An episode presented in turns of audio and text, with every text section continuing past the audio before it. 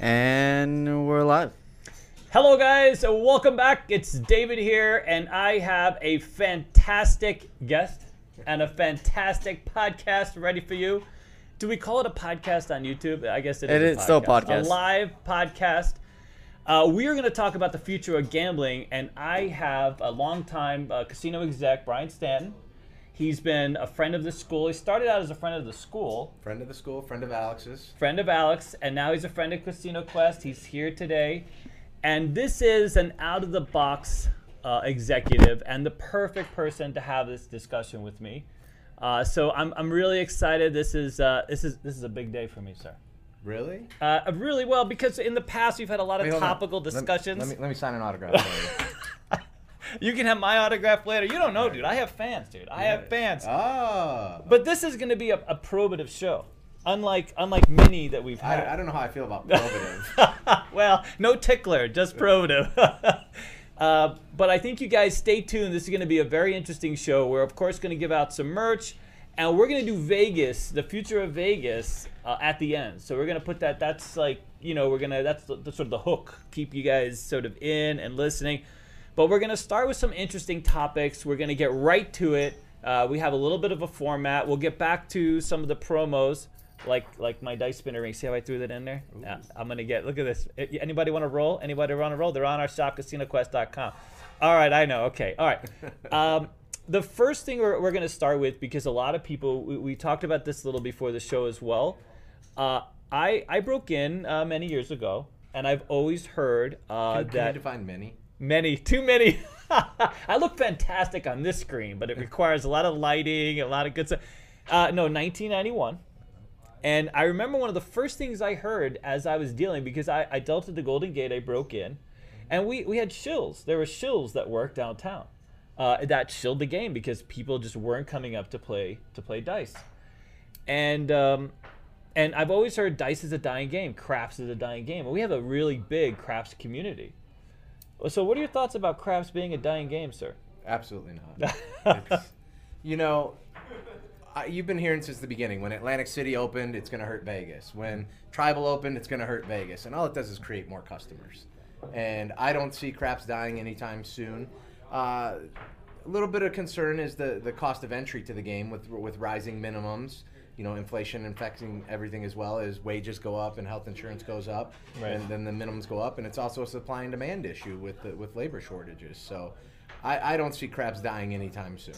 Yeah, no. I mean, uh, so craps needs four dealers, Yeah, uh, ideally, uh, and a box person. Of course, all that's Eh, maybe a box person. Maybe it's amazing we've gotten rid of. But anyways, I can go on about that, commiserate about that. But um, yeah, so uh, Craps is still here, and and I think, believe it or not, our YouTube channel has played a role. Uh, Color Up, there's quite a few content creators out there who focus on dice. Those of us that come across Craps on its own, uh, we, we fall in love with the game. I mean, if you if you deal the games uh, and you end up being a Craps dealer, that's literally all you want to deal. And interestingly, we get calls. The the biggest demand out there for new dealers is crap dealers across the board, and that's always been a thing. Demand for craps here in Vegas is is literally through the roof. Uh, like you say, there's there's a labor shortage. You know, dice is a little harder to learn, bit of a learning curve. Uh, but we've gotten calls from all over the country, especially where, where craps has been uh, a new entry, uh, where they've gone from class two to class three gaming. For those of you, so class two gaming is essentially bingo gaming, where the, where the house doesn't really take a stake. It's 50 50, and then they collect some sort of VIG or commission. Uh, class three gaming is full on gambling. You're betting against the house. Uh, and, and they take a stake in, in what your action is. And craps is obviously one of those games. They have like this bingo bingo craps in a few places, but that's on not the card craps the card in California. But you know, one of the maybe only good things about the pandemic was it, it allowed uh, regulators and, and jurisdictions to open up. So Arizona, Florida, California, all looking at ball and dice, adding or have added already, which is just going to grow demand in Vegas for for craps. Yeah, hundred percent. Because when you when you play it locally, you still want to come to Vegas. You Yeah. still want to be part of this scene. All right. So that leads us to: Is it time for the commercial? Uh, dude, I'm gonna wait for him to just to cue me in. Can they see your hair, dude? Can you just like literally show him that you're still in the? There he is. Hey. All right, you tell me. You cue me in, and then we're. So, so the first real big thing about the future of gambling, and, and I hear this a lot because the the other day I read two articles almost back to back. So I was researching this uh, this podcast, and it was amazing. the The first article, written in 2020, was quite literally the death of brick and mortar casino. Wow. And the second article was that you know obviously countering that, but the but the death of brick and mortar, interestingly, got a lot more shares and a lot more views. People were seem seem to be very excited that someone was predicting the death. What do you think about the death of brick and mortar casinos? I would bet against that. I'm I think it's never going away. You can't replicate the experience of a casino. The roar of a craps pit, the you know music stage off to the side, the, just this the noise from the slot machines, the the chatter from the blackjack table. You can't replicate that experience online. Online, it's it's additive. It's it's great for the industry, but brick and mortar is never going away. Uh, you know, I 100% agree. In fact, the examples this person used was young people's engagement of Facebook and Pinterest. I don't, I don't. It's funny because the young people that I'm around uh, don't use either one of those. Yeah, no, platforms. young people do not use Facebook. Facebook As, especially. as a father of four, none Yeah. of them have a Facebook account. And you know what's you know what's really stunning to me is like record stores are back. Vinyl. A lot of young people are returning to sort of the classic experiences. Hiking, camping, doing things that are physical. Yes, they play video games. Yes, they're they're autistic and they have ADHD and they're addicted to Adderall. No, wait, that's a different that's a different podcast. Uh, by the way, I was telling someone the other day, you know, uh, well, no, no, never mind. Let me not let me not get on my tangent. But ultimately, I think that people still yearn for interaction. They yearn for the Vegas experience, Yeah. right? You watch the movies, see the dice roll, people yelling. You know, people come here for that. That's why I I was a consultant uh, some years ago for for a large network casino that was investigating ETGs. Um, and, a- and a lot of local casinos that had already adopted ETGs, electronic table games, had metrics or, for how you know the types of engagement, and they played more like slot machines. Remember, there used to be the debate: is this a slot? Is this a table game? You know, which department is this going to fall under? And and clearly, you know, local casinos that had embraced ETGs, it, it was different than Vegas. So when Vegas was entertaining, it was like, well. It's a whole different metrics. You get you roll out of bed in your bunny slippers down to your local your casino, and you're happy to deal with an ETG. But Vegas is its own experience. People come here for the whole thing Yeah. not just to sit on a digital. People do play digital machines, but it plays like a slot machine. People buying for less, they play less. You follow? It's it's a whole different experience. I, I keep hearing the death of brick and mortar, and it, strangely enough, people much smarter than us, I'm assuming. You know, people that with their their their their hands on the trigger are investing billions of dollars Billions with bees. bees building out Vegas. Vegas is on, is is quite literally on fire. yeah. Uh, it, 54 billion dollar casino win last year, uh, some of the highest, the highest win of all time, even even exceeding 2019 numbers, and, and that was you know the pre-pandemic. Um, and so like across the street we have Fontainebleau, which is is adding a casino. Uh, we have uh, what else is being built? What, what what what else is being built? We have uh, we have Mirage, of course, which just Mirage was sold to, Sold. A, to a tribe, and there's a couple other rumored to be for sale. Yeah. So Durango? Vegas is Vegas is going big. I mean, the money's coming in, the investment's being made. I mean, Vegas Vegas is definitely going big. All right. Uh, is can I do it now, buddy? I'm, I'm so desperate to get this off my my. I got to do the party. No, can I talk about the party? We're gonna get to the. Uh, Go ahead. Go ahead. All right. Uh, just so you know, we have a party. What? We're having a Today? party now. Tonight? Not tonight. So August 17th to the 21st, hosted by the Westgate. Ah. We are going to have uh, Alex's uh, birthday bankroll bash. And so if you're interested in that, all you have to do is go to casinoquest.biz and there's a big yellow button, birthday bash. Hit that.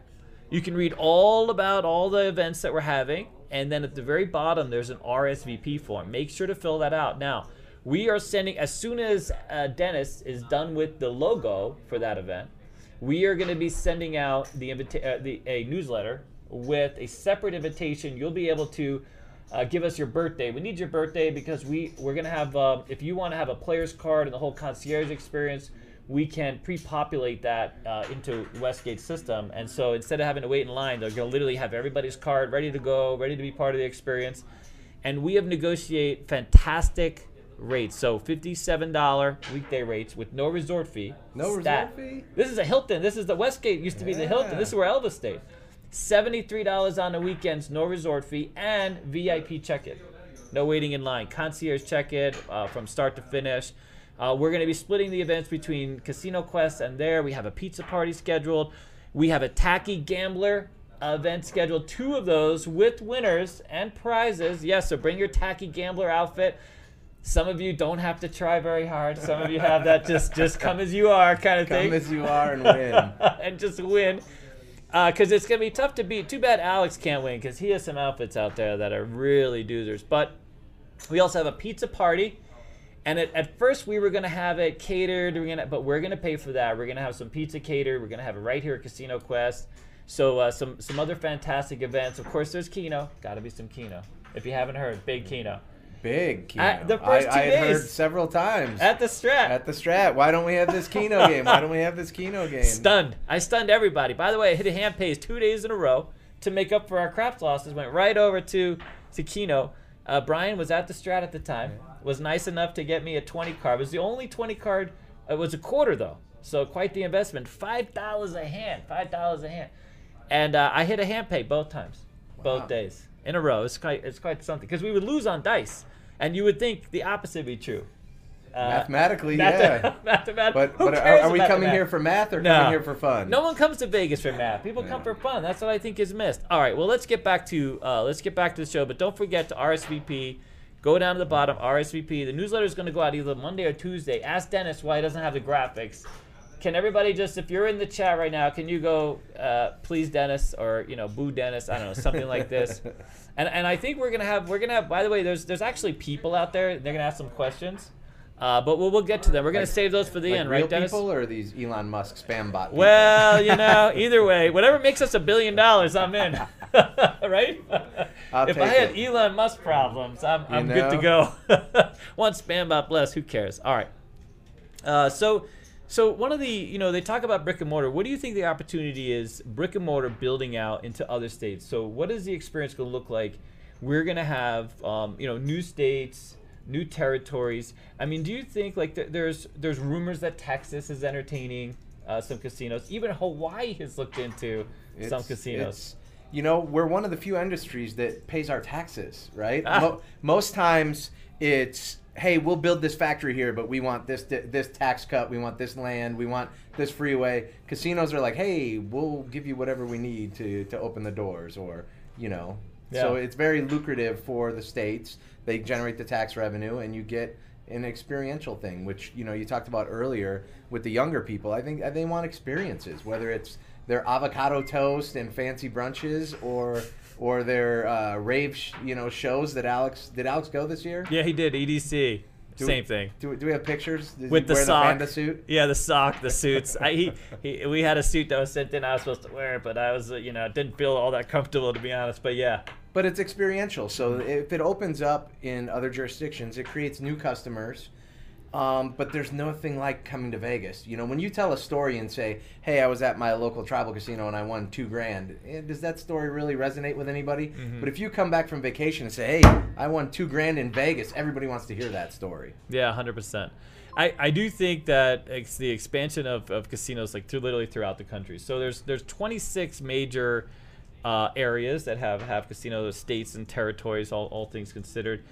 And uh, the Bureau of Labor Statistics actually, it, it's amazing because I was trying, I was doing this uh, report for the state, and uh, one of the biggest growth careers that you can find is quite literally gaming related. Wow. It, our jobs in gaming, they expect gaming year over year to be a tw- experience 20% growth rate.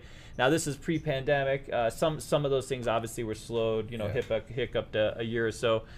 But but I agree. I, I really think that uh, especially now that casinos have evolved. It used to be there used to be all of this sort of prejudice in some ways against casinos and gambling, but but a lot of that has changed. Uh, you know, gambling has successfully gone into communities where you know obviously some people have a problem, uh, and uh, you know, but that's like with anything else. Yeah, people have problems shopping. People have problems Yeah. drinking. If if it's done responsibly, it's a it's a great value for your entertainment dollar. Yeah, 100%. when you look at all all the things around it, and you know, I think when we talk about millennials and younger generations. There was always an intimidation factor about craps, especially. Mm-hmm. Like, I don't want to walk up to the game or blackjack. I don't want to hit wrong. But the internet and podcasts and all this information out there, Casino Quest, it, it, it helps people feel more comfortable coming up to the game because they don't feel like they're going to do something wrong and, and they see how much fun it can be. I had a, a very high end executive tell me after the 08 financial crisis that we lost a generation of gamblers.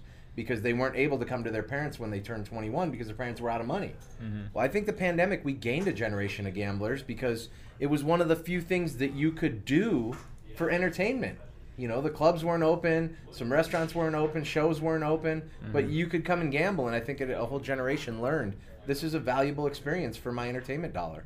Oh, 100%. I mean, I'll be honest, uh, the pandemic, as much as a pandemic was a hit to our businesses, I mean, literally the Oh, yeah. school went out of business, casino quit, went out of business, casino shut down. But we we gained a lot of fans, and a lot of people had time to sit home, build crap tables, you know, watch our videos, you know, visit Color Up and, and Craps Hawaii and Hawaii Crap, all these different content creators that had nothing else to do but Yeah. talk about gaming and, and build home games and have these experiences. And so I agree. I think I think you know what's amazing is uh, you know every like you know we were talking about like the what we we we always move forward. We find a way to move forward. I, you know, and I think a lot of people that, that that just so focused on the drama and the naysaying and all the negative. I think that's that's all lost uh, because everyone else is focused on just kind of moving forward. Well, and that's You what know? Vegas is about moving forward, right? We're always reinventing ourselves. Just from a city, when you look at the skyline, it reinvents, but the business in itself, we reinvent ourselves. You know, and it goes in cycles. For a while, it was three hour dinners that were the big thing, then it was shows, then it was nightclubs. Now we're getting some of those supper clubs back, but gaming has always been a part of that. And now that we can more readily show it out there through social media, it, it just shows that excitement that can be had. I, I totally agree. You know, going from the days when I first broke in, we confiscated cell phones at the front door. Now you can go in and videotape yourself, live stream yourself gambling. That's it. Yeah, that's that's one of those things. It's amazing. There's still this disconnect. I think there are still quite literally this old school mentality. Oh, I walk into we walked into a casino that we we have as a partner. I was actually going in there to talk about their pit and new dealers. And we happened to have a camera. We were coming from another location. We had a camera with us, and, and you know Dennis doesn't leave his you know ridiculously expensive camera in the car. You No. Oh, yeah. so so he brings it with us, and so he's got the camera. And you're like, no no pictures, sir. Like, dude, don't worry about it. You know what I mean? Well, I think that that's a training issue, right? It- Yeah, 100%. As, as you start to evolve it, it's new, and you know if you've been a security guard for 20, 30 years, Yeah, for, this for, was tw- that. for 20 of them, it was absolutely no photos, and now, Now, you know that it's yeah. allowed. Yeah. And I, and I and I think also that's part of the experience because now that you can have the hashtags Yeah. on the table, which you brought to a Hack- certain ha- casino, Hashtag selfie, right? because you win a big pot and you want to share it, and boom, you can share it just like that. Well, you know, you, you look through social media and you see pictures of people's dinner, picture of their rooms, pictures mm. in the show, mm. selfies with the artwork. What is the most impactful thing that can happen to you on a trip to Vegas? It's hitting your birthday number straight up. It's hitting Yeah. a blackjack all in. It, Yeah. It's hitting that roll. Why wouldn't you want to memorialize that in photo like you do the rest of your life? And it That's always it. seemed very silly to me. And I think when, when we talked about it and we researched it, it really I couldn't find a good answer why it wasn't done, other than maybe some of the old time gangsters didn't want a picture with their girlfriend found That's out by their wife. yeah.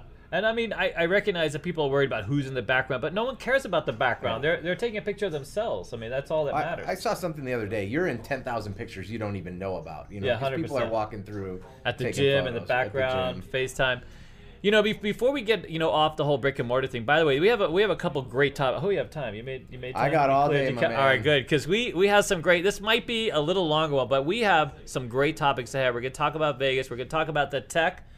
And uh, and I, I kind of want to clarify like why Brian was literally the only person I wanted because I, I reached out to Al. You and Alex are better friends. You guys know each other for a while. You work with each other. You were his boss at one point. I was his boss.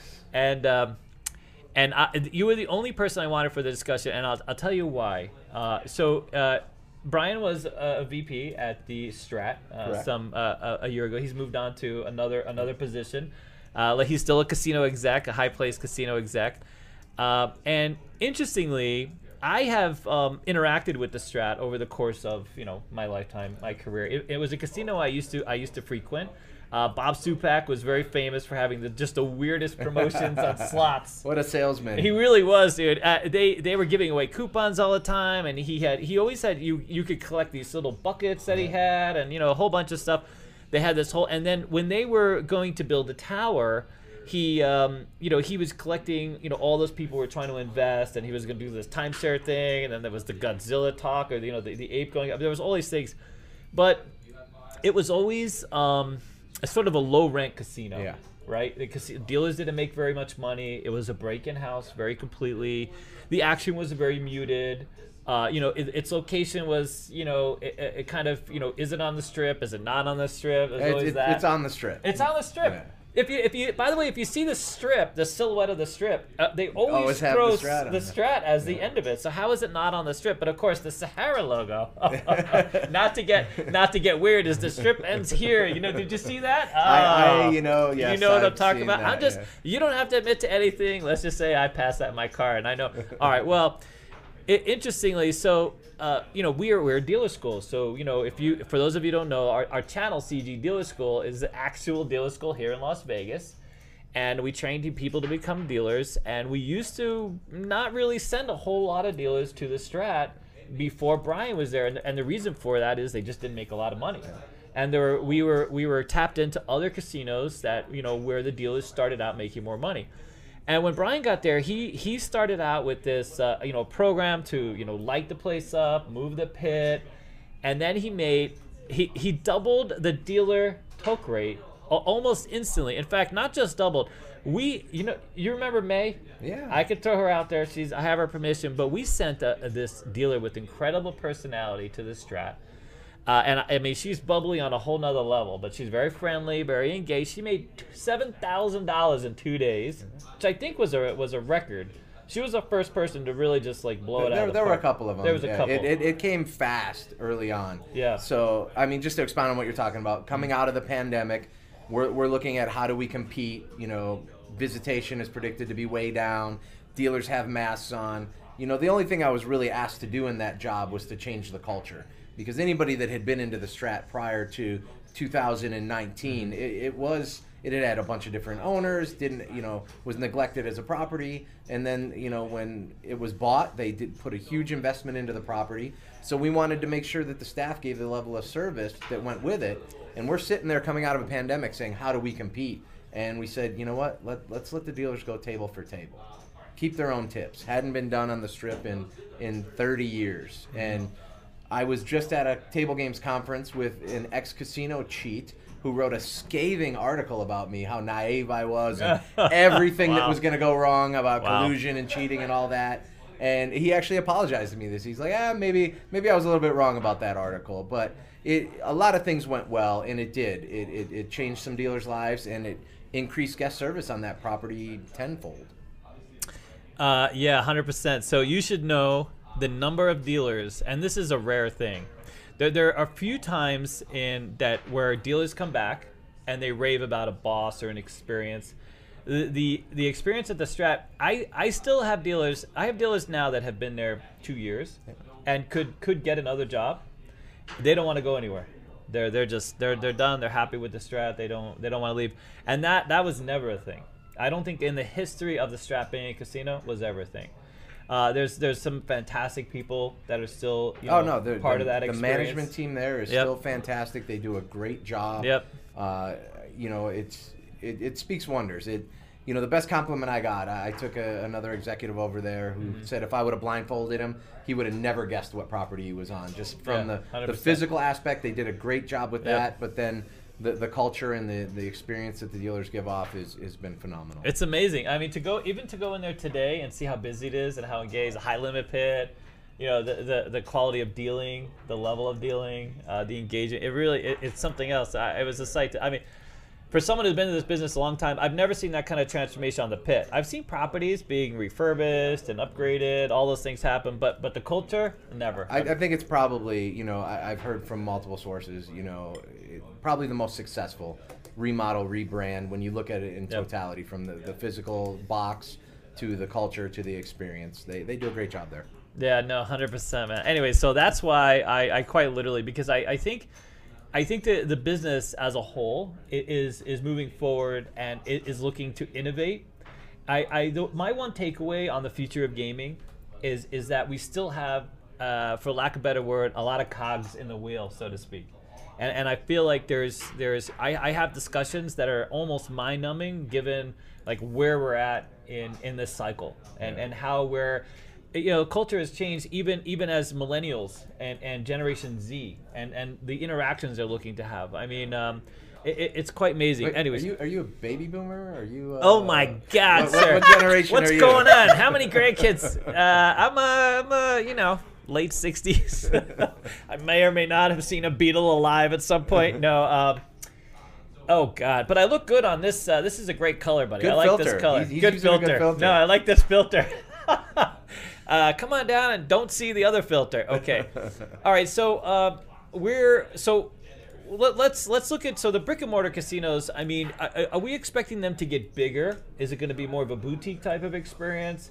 I mean, what do you think? I mean, I know that a lot of casinos being planned for this trip are more integrated type resorts because there's so many other areas that casinos generate revenue now that have become crap. The foodies alone, I think, Yeah. two hundred dollar meals. My God, you know, you don't even need crap tables for that. But uh, so, do, do you think that's that's the evolution of gaming spaces, like one massive property, integrated property? Well, I think there's lots of different ways to, to skin a cat. It's you know how, how what can you offer to your customer, but I think the, the days of loss leaders and and you know uh, a cheap buffet or, or whatever are gone, and it's going to be experiential, and it, it needs to to turn a profit, and that experience of a great meal or that great entertainment option or that great gaming experience is is really going to drive us forward. Well, good. All right. So, uh, well, any more Foxwoods on the horizon? Properties like that? Just massive. Just massive. Just It- throw you know, out there. I, I hadn't heard, uh, you know, the rumors about Texas and Florida. Obviously, Seminole has Florida. I know a couple other major gaming companies were trying and trying to get in there. Yeah. But you you have a jurisdiction that did not have gaming before, like Texas, or if Florida could get some competition, yeah, I could see them building a massive, massive property down there. It just depends on how many gaming licenses are allowed. You know, you saw that in Macau. You're going to see that in Japan with limited licenses. Mm-hmm. The state of New York, you know, you're going to have a couple of them maybe going at the racetracks there or some other bids. I think I heard Chicago just got uh, a, a bid approved. Mm-hmm. So, you know, if, if the customers are there and the demand is there, yeah, build them as big as you can make them. By the way, we we already have a dealer coming to the school to work in Chicago. Just got, dude. Wait a second. Give it a minute. Let it percolate. All right. Um, all right. So let's um, let's look inside the casino. So uh, we're, we're going to before we go to sort of the online experience, the, the online gaming experience. A lot is going on inside the casino. Uh, in terms of uh, the evolution of the player experience, the tables themselves, how we interact with the games, cash, all those types of things. So my, my first big question that I get literally the most is classic tables. So do we think that we're evolving and I don't mean ETG games, I mean a blackjack table with the dealer and cards instead of some other so you know we've both been like G2E and we see a lot of the new tech. Some of them have the pucks where you don't need any cash. Uh, you know they could easily just put up a screen. I, I guess that's that's an ETG at that point. But but do you see like a classic craps table with cra- classic dealers staying as part of that experience? I, I do, but you know, the one constant is change. You know, everybody freaked out when coins went away from slot machines and we went to Tito tickets, mm-hmm. and yet slot revenue continues to, to thrive through that. Mm-hmm. I I don't see chips going away anytime soon, mm-hmm. but I'm an ease of use guy, right? You have your phone and you're able to walk up and just tap the register at Starbucks or wherever Yeah. you're going. You know, so if you could have that kind of integration at a table game and, you know, hey, I, I fund my account or I just get chips for it, I, I think anything that makes the experience more seamless and easier is going to be better for the casino business. That's a, that's an interesting question. So um, I know at the Strat you can buy in with your with your card right on the table now. Yeah, right? there's lots of places that could do that. I think we were the first one on this trip where you could use your debit card, and it was, you know, if I get up and then I have to go wait in line at the ATM, and you know, uh, whatever happens, I miss the cocktail waitress while I'm gone. I miss a, a great streak or a great roll. You know, let, let me if I want to be in action, let me stay in action and get the chips right there. I think again, anything that's seamless and makes the experience better and more efficient is, is better for everybody. Nobody wants to wait in line. Nobody wants to go to the DMV. Oh God, swear to God, DMV. Yeah, no kidding. Can can Nevada just sort of you know copy what Arizona's doing and move that up here real quick so we, we can get ahead of that that kind of thing? Just saying, just saying. Love Nevada DMV, but damn.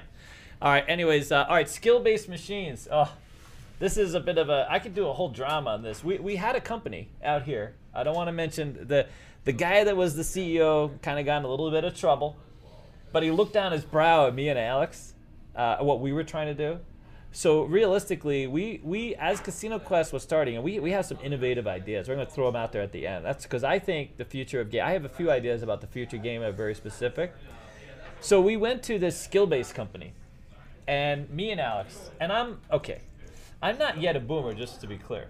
Okay. Okay. Are you, are you, are you sure about that? You're Are you sure about bastard, that? bud. Are, are, are the majority of your fans boomers? Well, we you- have a lot are of you- friendly- Do they identify you as being one of them? I mean, you know, I do have I have five grandkids, uh, thanks to one very populous son. You know, what I mean? working on his own village. It sounds like boomer status. Uh, anyways, uh, let's move on. So, uh, so we so we went to this uh, big company uh, that uh, raised like 50, 60, some ridiculous amount of money, millions of dollars to build this company, and they were working on some skill-based machines. And we wanted to promote them at our space. We wanted to give them space and have the customers. Of course, a couple months later, COVID hit, kind of killed everything. But we we wanted to put them in the window. We thought they were interesting, and that you know maybe you know given our audience, we do have a few younger people. So we go down to this company to kind of interact. We, we end up actually meeting the CEO who um, who had to move on due to some issues, but. Um, we were trying to play their games, and the one game broke while we were playing it, so we couldn't play that one. And the other game, even Alex, uh, I mean, we just were like, "What?" It looked like Candy Saga, but it wasn't. Uh, but we couldn't figure out the hell we're supposed to do with this skill-based machine. And then we were like, "Well, then there was the skill bonus. So who gets the skill bonus? Dennis." Like none of us. Yeah. I don't know how good you are with the joystick, but unless you're, you know, Oh. every now and then. well, some of us are are better. I'm, I'm talking about the quick. Oh well, there we go. God, it's the innuendo channel, you know. Is it? Yeah, yeah, it is a little bit. um, I think I think the issue with skill-based gaming is who wants to put in the time to do that in order to be entertained. You know, it, it's putting in the time on the driving range to be a good golfer, or going to Top Golf and having a few beers and hitting a few balls and playing that game. It's that same kind of thing. Yeah. People are coming to Vegas to have fun. They're not here to do math. You know, Yeah. you see in the comments all the time about triple zero roulette or six to five blackjack. The majority of people don't care because they're not there to do math. 100%. Yes, over the course of their lifetime, are they better off playing a game with better rules? Of course. But in the short run, anything can happen, and it's about anticipation, excitement, playing a game. You know the odds. Are, why are some athletes some of the biggest gamblers? Because it, it's a competition for them, right? Mm-hmm. They know the odds aren't stacked in their favor, and they want to, you know, have that alpha male, alpha female attitude and try and beat the house. Yeah. I think that's where the the lack happens in skill game based gaming. Mm-hmm. Who wants to put in the time to learn that skill when I'm on vacation? I just want to have fun, Yep. see the real spin, see the dealer flip over the cards, Yep. cheer, have Yep. fun. I uh, I agree. Skill base is dead. Let's just put it there. Nail in the coffin. I don't see most of those games have are absent. You, you, it's really hard to find them. I think there may be a couple left somewhere. Uh, in fact, uh, one of the last casinos that had them, they had to actually hire someone separate just to teach people how to interact with the games until they, they pulled them out. Because that, that was it. If people couldn't figure out, they had that skill bonus, but you had to be a bit twitchy. You had to be like a dentist kind of thing to win it. Well, it's you know again, who are you going to bring into your to your casino if you're running a skill base? You're going to bring in someone Mm-hmm. that studied the game nine ways from Sunday, and they're going to minimize their edge, and they're taking up space for someone that is going to be a recreational gambler there for fun, whose wallet share is there for entertainment, not to try and take advantage of of a game because they they built the skill level up. You know, you know what's interesting is we we get so there's this real minority, really niche group of people that examine, you know, what me and Alex do on the math. And and our pushback is it's it's literally never about the math. Most of the people that I've dealt to, it's always about opportunity. You know, that's why I'd rather play the million dollar win machine instead of grinding out on some lower. For me, to try to hit, even though I know my odds are stacked against me, but that's the hope and prayer. That's Yeah. why I'm gambling in the first place. When I'm on a crap table, if I work the math and I grind out a, a pass line or a come bet, I don't stand to win a lot of money. There's no opportunity for me. So all of our strategies work on literally if you're there to play, play. If not, do something else. Again, it's, it's what's entertaining for you. Is doing math and grinding out a small edge, is that entertaining for you? Mm-hmm. Or is going for the long shot more entertaining for you? Yeah. You know, we just had a long shot hit what at the at the Kentucky Derby, and how many people when they saw that betting slip would have said, "Oh, you're out of your mind. The, the long shots never come in. You're wasting your money." Yeah. But that's a moment that those people that bet on that race are going to probably remember for a very long time. Yeah. Same thing happens in the casinos. Yep. No, I, I agree 100%. All right. We're gonna. I'm gonna go down the. Uh, I'm gonna go down the list of interior inside the game. All Well, right. before so you get too far, you can do Oh. the promos now. I got some promos. Yeah. Oh, I can do the promos. Well, I already did them, really. RSVP, Casino Quest AM? CasinoQuest.biz. If you want to reserve some time, I, I have a Zoom-enabled uh, Dice with David. If you actually want to deal dice, most people just want to chat, but that's okay too. You know. Learn got- to deal dice. Or or, It or is- deal or deal. We well, so it's it's Dice with David. Dude. We talk strategy, opportunity. Oh. I mean, to learn to deal stuff, well, that'd be tough. Imagine that. One hour, ready to go. Ready there to you go. go. On to your local tribe. Uh, I, I think the biggest thing for us is we've been evolving our shopcasinoquest.com. And I mean, we, we have a lot of people buying these. So I, I've been researching the best quality. These are stainless steel spinny dice rings. You can't really see it, but let's just say they're really nice. Uh, they're stainless steel with black enamel. And uh, Is that, if- is that to help balance your fingers when you're throwing the dice? when I'm setting, dude. You don't, Yeah. you don't understand. Uh, but these look. If ever I want to get a roll, I got I got a black one and a gold. I actually wear these. I wear these now. I I get a little twitchy, uh, and instead of eating now, I just do this. So there's that. You know. Uh, what else do we have, sir? Into the AM. Oh yes, we got it into the AM. We have a we have a sponsor. We love these shirts. It's in the closet.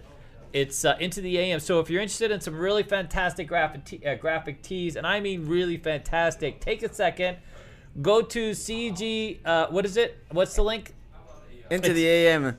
Forward, uh, into the AM.com forward slash CEG dealers. Yeah, into the AM.com forward slash CEG dealers, and, And, it's in the can get- description. It's in the description, yeah, and the link is in the description. I'm telling you, they have these. They have this really great astronaut shirt. That's our. Me and Alex absolutely love it, and you see people now wearing them. Uh, I, I I ran into someone on the strip the other day who wearing one. They're really they feel great. They look great.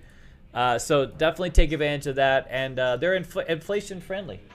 You know, I, I think you just fulfilled one of my dreams for me. Oh God. I, I feel like I'm on uh, the, the the TV shows, the infomercials where they're selling the. Uh, Oh, the that's brooms and the coming, dude. That's and- coming. Wait till I, I got hats. We're gonna give away some of these hats later. We got, we got, we got so much stuff, dude. We're gonna give away when if you RSVP, if you come to the party, we got. There you go. we got, we got lanyards and chip. We're giving everything out for free, dude. This is gonna be a love fest with everything's free. Uh, we're not gonna charge you anything unless you become an affiliate and you start your own fun night company. And there's that. You can sign up. Uh, me and Pit Boss John will be running that on Wednesday.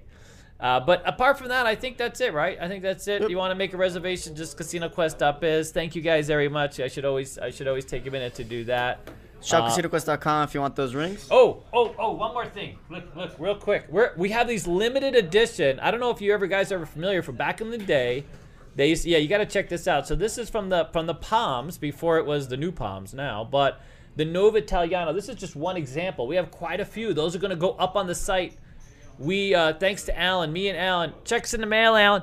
Uh, we uh, we got a hold of a collection of these. These are limited edition silver coins, and they would drop out of these slot machines. Out of the Silver Strike The- machines. yeah, the Silver Yeah. Strike machines. And so, you know, you might have you might spend hundred dollars waiting for these. Normally, these, by the way, these were pretty friendly to drop. Once you were in a hundred bucks, you were pretty. Uh, your expectation of getting one was high. I, I think you only had to put in hundred dollars. You almost guaranteed because they wanted to make these. 100 to get 10? That, Hundred to get great- ten. yeah, that's a great deal. trade-off. That's the thing. I actually, when when I first got my first executive job, uh, uh, I uh, that was yeah. I, I finally found out that was sort of rigged so that people could, you know what I mean. At some point. Uh, but anyway, so we have a bunch of those from all different casinos. We have some really old Golden Nugget ones, uh, some really rare ones, not too rare, and they'll range from third. There's about a 0.6 ounces of silver, and they're all in brilliant, uncirculated, never touched uh, condition. So they're all fantastic. We've resealed them, so ready to go. All right, let's get back to the show. All right, so um, we're inside the casino. We're inside the casino. Are you ready? Uh, all right. Uh, I, I, did, you, did you see that one? I- I- I gotta saw which one the I cursor's gotta on, ask. yes. I gotta ask.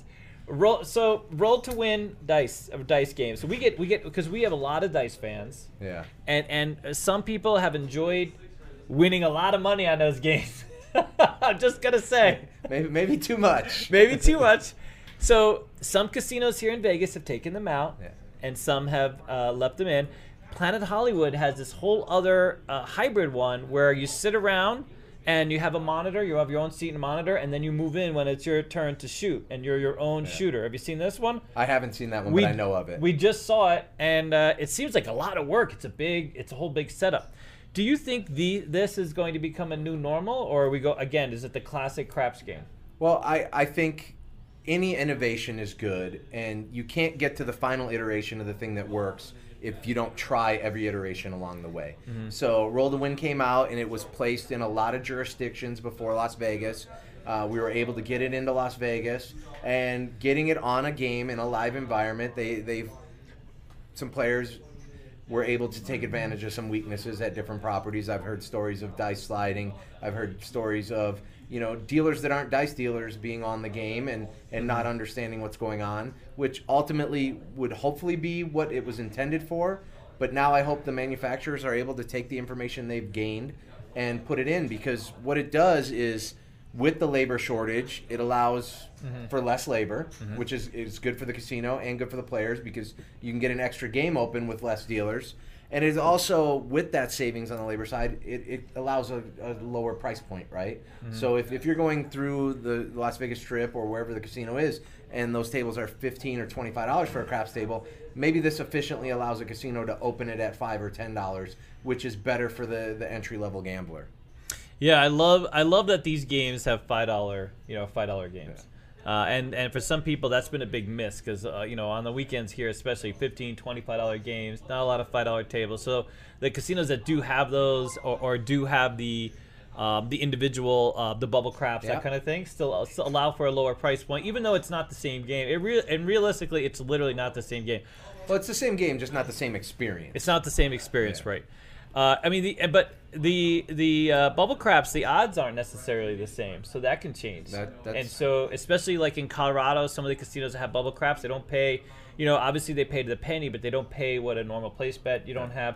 And and honestly, like when when um, when before that game was even introduced, when it was just a thought at G2E and it was it was showcased there, you know, I you can't bet if, if those of you familiar with my double tap, triple lux, these kinds of things where you're moving money around, it's not as easy Yeah. to move money around the screen on that one. Even though it's a digital screen, it just doesn't work that way. Yeah. You know, by the time they're getting another roll, uh, you just can't get your bets down uh, like you would a, a good dealer. That's the other problem is a lot of times casinos have really resorted to a blackjack dealer moving on to a dice table. Yeah. And and that's been a takeaway. But okay.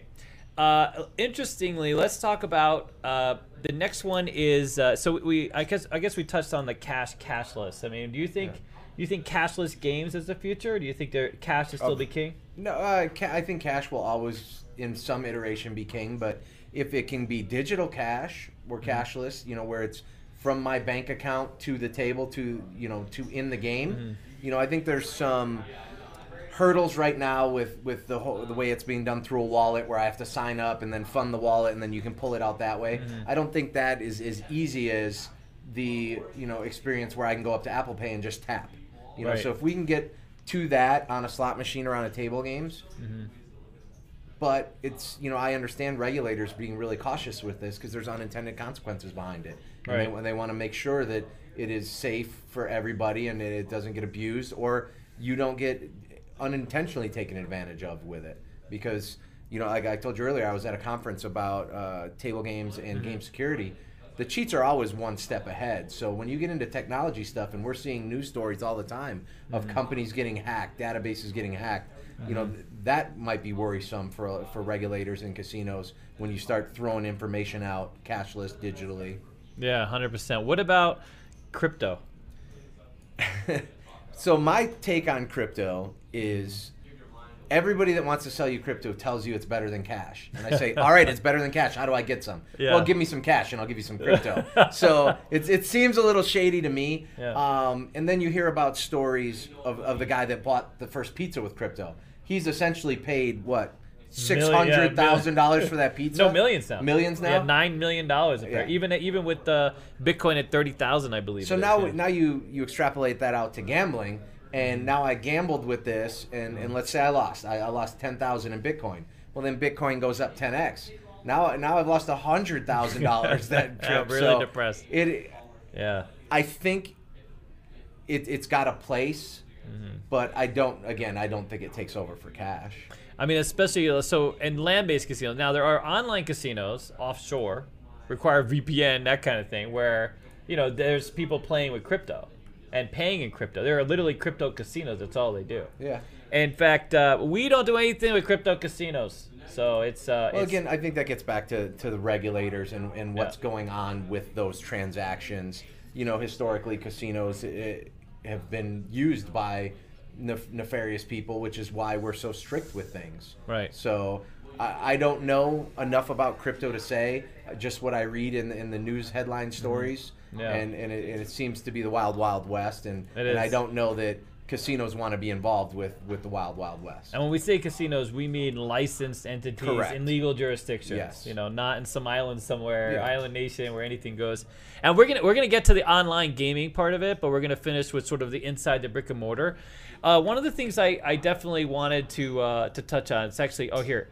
Um, so we were running a test. So one of the technology companies that's uh, has lots of installations on the on the. In fact, um, many of their um, player track their player tracking system is literally in, in your place. I, I, I can't say their name specifically, but you know what I'm talking about. So they installed a, a money tracking using cameras. So there's a lot of new tech, whether you use uh, you know radio waves, uh, whether you use the, the the microchips, or whether you use just literally you know AI cameras looking out and, and seeing the person, seeing the interact with the checks. And they were they were using a new technology that uses you know facial recognition. It identifies the player. It identifies the ins and outs. So it'll identify if you're betting one hand, two hands, your win loss in real time, and it sends that information back to whoever you know is there to look at it. It's stunning how far this technology uh, has evolved. Uh, you can run down the stacks. You can do multicolored rainbow stacks, and it'll it'll figure out what's in that stack, and and you can do it over a half hour, an hour. It, it, it does. There are some hiccups. Uh, if you move the money too quickly, uh, or you you start doing two stacks, that's why it's important for the dealers to be on it. But where do you where do you think the, the, the player tracking or the, the chip tracking? I mean, do you think that's the the minute you walk in the door, you're just going to be tracked from go? Well, I think moving forward, I mean, we always need to keep moving forward with that technology. And at that conference I was at this week, there were several presentations on AI, facial recognition, cameras, um, microchip uh, chips, and I think that is it's good for the players. So. Right now, when you when you bet into a slot machine, you get a true idea of what your play is and what your play is worth. On a table game, there's still a lot of guessing involved. You know, you have supervisors spread out over one, two, four, six, ten games in some casinos. Yeah. And your average bet is one component on how casinos reinvest in you. And if they're not getting that average bet correctly, you might be under reinvested in or over reinvested in. Mm-hmm. Another metric that we use is what the house advantage of the game is. Well, if the game has one bet, it has one house advantage. But a game like craps, there, there's 10 bets on it with a, a wide range of house advantage. Mm-hmm. So a player that's playing the pass line with full mm-hmm. odds mm-hmm. is getting rated, and then a player that's playing place bets, hard ways, prop bets, and they both have a $100 average. Realistically, one player should be getting a lot more credit for what he's playing than the other one is. Right. And that's really impossible with the current systems Yeah. and and human error involved. So you bring in chips with RFID, you bring in cameras, you bring in um, optics. All of those things, I think, are better for both the customer and the casino. I, I agree. I, I, I, I've had not too long ago, we had a customer who came in here and, and liked being in here and talked about won't go into a regular casino or hasn't been in a regular casino because he doesn't like being on camera. And uh, and by the way, Uh, you're I'll on you, camera here. You're on, you're on camera everywhere, Everywhere you you go. nowadays. And I was like, dude, you're on camera here. He's like, yeah, but you don't you don't use it for anything. Well, sort of. If You start stealing, we're gonna have to use it, right? Um, I Do you, do you remember getting the camera talk when you first broke in? Like, you know, I walk in and Oh. say, like, you're on camera all the time, so don't get caught picking your nose or Yeah, spitting on the- 100%. or whatever you're Yeah. doing. And you just, you know, your first couple weeks, you're just, you know, kind of looking up, Yeah. like, "Uh, what do they see me doing? And then eventually you just forget about it. Yeah, you desensitize. I know. I know a lot of new dealers that come to the school. They think that that they'll get nervous, you know, being under the camera, but you're really not under the camera. So once you get through a shift of dealing, a couple shifts or a week, you really you kind of forget about the supervisors because there there are a lot of eyes on you, Yeah. right? I mean, more eyes on you in a proactive way than almost any other job. Maybe a banker has a lot of eyes on them, uh, but but it, it becomes background. It just it goes in the background. Next thing you know, you're just dealing. It's not even a big deal. Even for high limit, even the high limit people, you know, you have some presence. For But- me, again, I want ease of use. So, do I want to carry around 27 players cards and have to give it every time I come up? Mm-hmm. You know, if I can come up and sit down and get my chips and I automatically get populated into the system and I get credit for my play that way, I don't have to worry about saying, "Hey, did you I, I just made a really big bet here. Did you get that? Did you get that?" so that I can get credit. Yeah. And it all happens seamlessly. I, I think that's a better experience for everybody. Hundred percent. If you don't want to be seen, maybe Yeah, don't go in a casino. where you. Uh, Yeah. And casinos can see; they can literally see everything. When when I first uh, broke in, you know, camera angles a little limited, black and white. They didn't have the same optics. Now they can literally see. we had to ask my first casino. Uh-huh. We had a big player had a giant pinky ring with a giant diamond, Oh. and it was refracting the light so much that it Yeah. blocked out the whole table, and they had to ask him to take it off. Yeah, no, and and you were you were limited to like you know, if um, your hands had to be clear. Yeah. You know, nowadays we actually had a deal that got hired with tattoos on their hands because they could the camera can see it's not a chip. But it used to be at any tattoos on your on your on your face, your hands, there was just no chance. Yeah, no no chance. Oh yeah, Yeah. anybody that's gone to do a surveillance review even 10 years ago, much less 20, 30 years ago. Yeah. You you were you were shooting a, you know, you don't know what you're looking at on yeah, those cameras. Yeah, hundred percent. Uh, okay, so we I know we talked a little bit about I I guess I think your phone, your watch. I pay for things. I you know with my watch. Uh, you know, I go up Apple Pay. It's Samsung Pay, Apple Pay. I, you know, I can I can see that being part of the experience, like the player card. Instead of having all the cards, here, here's my digital Yeah. ID. You know, plug me in. You know, we, we tell people before you leave the game to ask what your rating is because it can fluctuate, Yeah. uh, especially if you play dice. Yeah. It's easier to get rated on a cra- I mean a blackjack table, baccarat, but when you go to dice, depending upon how you play, Yeah. And you'll be disappointed by the way if you're taking those full odds. You don't get a lot of credit for odds, by the Yeah, way. you get no credit for Yeah, them in most in jurisdictions. most 'cause there's jurisdictions. no no mathematical advantage for you. it gets a little player, so, depressing, yeah. especially if you're at a 10 times odds or a 100 times odds house and you got, you know, 5 and 500. You're a $5 player. it's uh, so, well, okay. So, and, and I think that's good. If, if you're if you're digital, if you know throughout the casino, the, the nice thing I've seen a lot of casinos do is they give you credit for everything you do in the casino because it's Yeah. an integrated resort. You go eat a dinner, ridiculously expensive dinner. You go you go see a Celine a Celine Dion show. Those tickets aren't cheap, Yeah. but you get credit for everything. It's all part of why you're at. It used to be only gaming. Yeah. Only gaming got you the host and the you know the rooms and things like that. But now everything. Yeah, and as it should be. In any dollar spent is, is a valuable dollar. We're, we're all Mm-hmm. fighting for customers and fighting to generate that revenue. So you should get credit for that. You know, is is, is the guy that goes to the nightclub and, and spends twenty thousand dollars on bottles any less valuable than the guy that gambles twenty thousand dollars? Mm-hmm. My next Patreon story is going to be my uh, my Dre's ex- my bottle experience. Holy crap, are those bottles expensive? Oh, I've, I've got some stories about Oh, that. I I, bet. I, you know, I spent a few years running the pits out at XS and uh, oh my god. and Surrender. So Oh my god! I mean, So- just to sit down, dude. You go there expecting a seat. No, no. You No. gotta pay for seats, dude. Seats come at a cost, dude. Otherwise, you gotta stand. All right. Um, I guess we do that. So, uh, interestingly, and this is something, believe it or not, the very first conversation I had with this was with you, and this is kind of the innovative conversations that you have. But um, you know, if you're in a casino, why do you have to be at the table? good point. You could be playing from inside your room. They already have Keno in the room, sir. Just so you know, you can play Keno from your room. Well, I think, and, and and you see it when you when you talk about online gambling. There's there's a warehouse full of dealers dealing somewhere in Europe or the islands or wherever they are, and you're able to play online.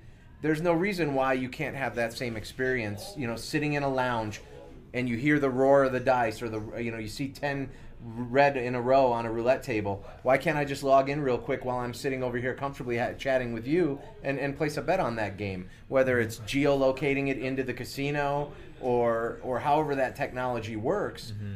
I think it's additive and it's something the gaming industry needs to look forward to. Is you know one of the things I tell my vendors is get me another bet or, or save me some labor. You know that that's where we're going forward and be, the ability to bet digitally while not sitting at the table but mm-hmm. still in the box, I, the I box. think is is is additive to Come to the pit, pick up a tablet, Yeah. take it to the lounge, and that tablet could be connected to a game, a craps table, whatever the case is, and just play that tablet is the game. It's the live virtually rendered game. Well, we're already doing it with ETGs, right? It's Yeah. except for it's on a terminal. It, it's That's just it. a giant tablet that's fixed to the floor. Yeah. Being able to figure out uh, the ins and outs, and I, I'm I'm not an IT guy, but Mm-hmm. that ability to play that ETG from the restaurant, from Mm-hmm. you know the lounge, from my room. Now you see why I have him on the show, right? I mean, that's an easy win. It's amazing because uh, I mean, ever since I had that conversation with you some time ago, uh, we were on a casino floor. I've I've heard it, but just sort of the hints of you know how we can play technology. We actually have someone who developed uh, Crapsy, and has looked at you know having this kinds of uh, you know this kind of te- technology where, where people can be obviously geolocated uh, and play like you know what does it matter like you have uh, 12 positions you could have 100 positions on one live craps table as long as it's done correctly and the, and the technology exists of course there- are some all right uh, do we have any questions before we get to the second part because we're going to go virtual Oh, okay.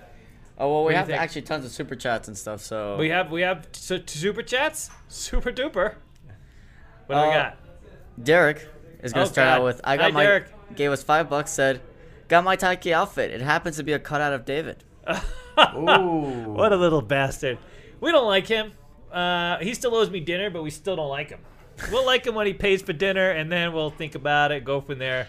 is it like a cardboard cutout that he's gonna carry Oh, around with him and have his it. arm around? Yeah, hundred percent. That'll be. By the way, that's you being tacky, not me, sir. Okay.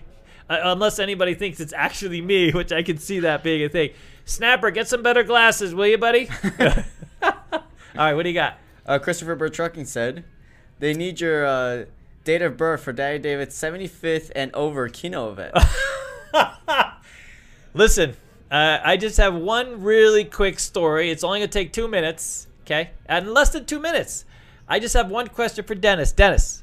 I, I, How I many minutes did it take I you to played the fifth. I uh, So, so the day the after Dennis's birthday, uh, he sat down, hundred dollars, uh, next to me for the very first time. Went to his first Dottie's, sir. First Dottie's.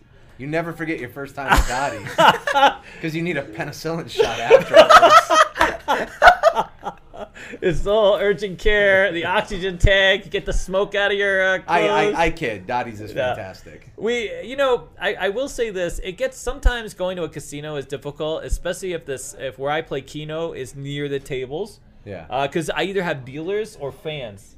Uh, it, it's the strangest you, thing. you, uh, you, you've entered that level of strata that I you mean- have to worry about the paparazzi. so we've, and the, we've uh, gone to craps pits on. and like the craps table, you know. Oh my god, yeah, yeah, a little bit. I mean, not always. Some people like, huh?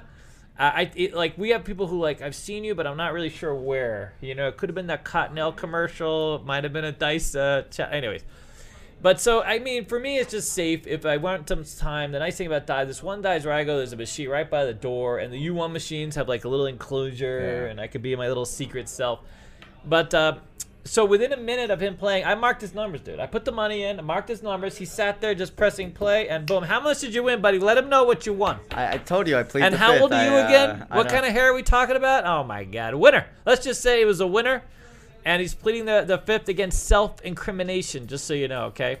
All right, what else do we got? So thank you so much, Christopher. Uh, that's one of our smartest viewers.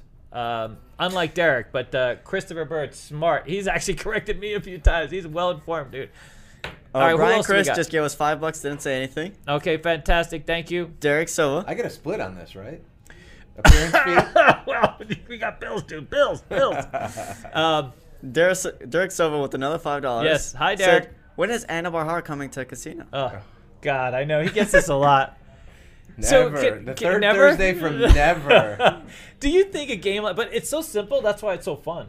It, it, it's so it's so. It, I I've actually enjoyed playing it online. Uh, It's not a ch- it's not a shot, right? Because The shame in his face right now. I know he's like, why are you asking me this? Why are you We've asking been, me this? We've been down this road before. We- you we think, have. Do you think a game like that just dead in the water can't make? I think it's you know you have to worry about educating the customers, Yeah. which is a lot easier to do online, right? You guys go on, you already have a, a, a captive audience, Yeah. and then you, you make it fun. Yeah. You throw something like that on a casino floor anywhere, and first you have to get people to come up to it, then you have to explain it to them, then you have to get them to buy in and play it. It- It's very difficult for new games to hit the market, and That's I was true. very much in my career a proponent of that. I had games at different casinos where I said, "Hey, I'll reserve this game. Let's put a new game on. Let's give it a shot." I'm I'm all about trying new things. You know, swing for it. You know, you never know what the next big hit is, and if you never take a chance, you're never going to get that big hit.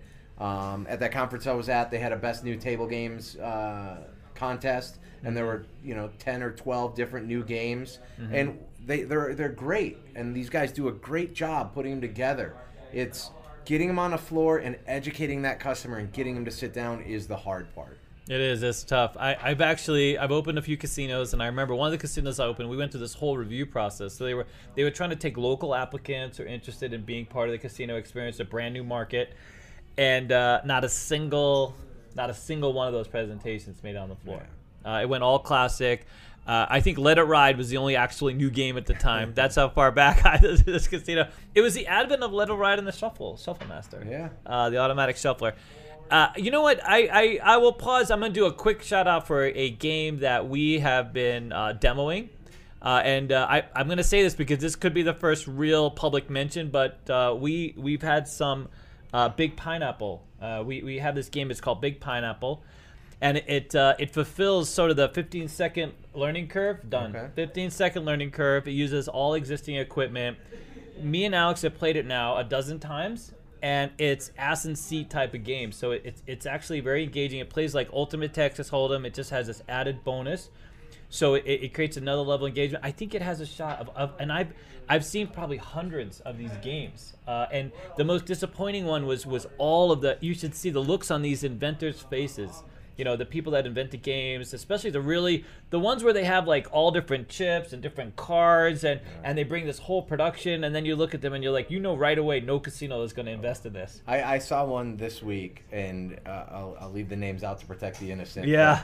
It, it had a shoe where you dealt three cards to the players, and then it had another shoe Mm. Oh. where you pulled out three cards and there were rules on the cards, Oh. and it would be like you lose your Yeah. club, you lose your highest card, you lose this, and I was like, like I understand the creativity and I can appreciate that, and I know you worked hard on it. Mm-hmm. It's slow, it's complicated, and it, it needs to be additive Mm-hmm. Yeah. right? Any game that gets on the floor, is it just going to take away from my current three card poker players Mm-hmm. or my current Ultimate Texas or my current blackjack players? Or is it going to bring me a new customer? You know, that's what the poker variants did. It brought new customers to table games that liked Mm-hmm. poker but didn't have the time to sit at a poker table or they weren't accessible. That's it. So what whatever can bring new customers and not just cannibalize your current existing customers. Yeah, so we'll we'll see. Big pineapple. I, I'm I'm looking after have you, guys here? a little bit.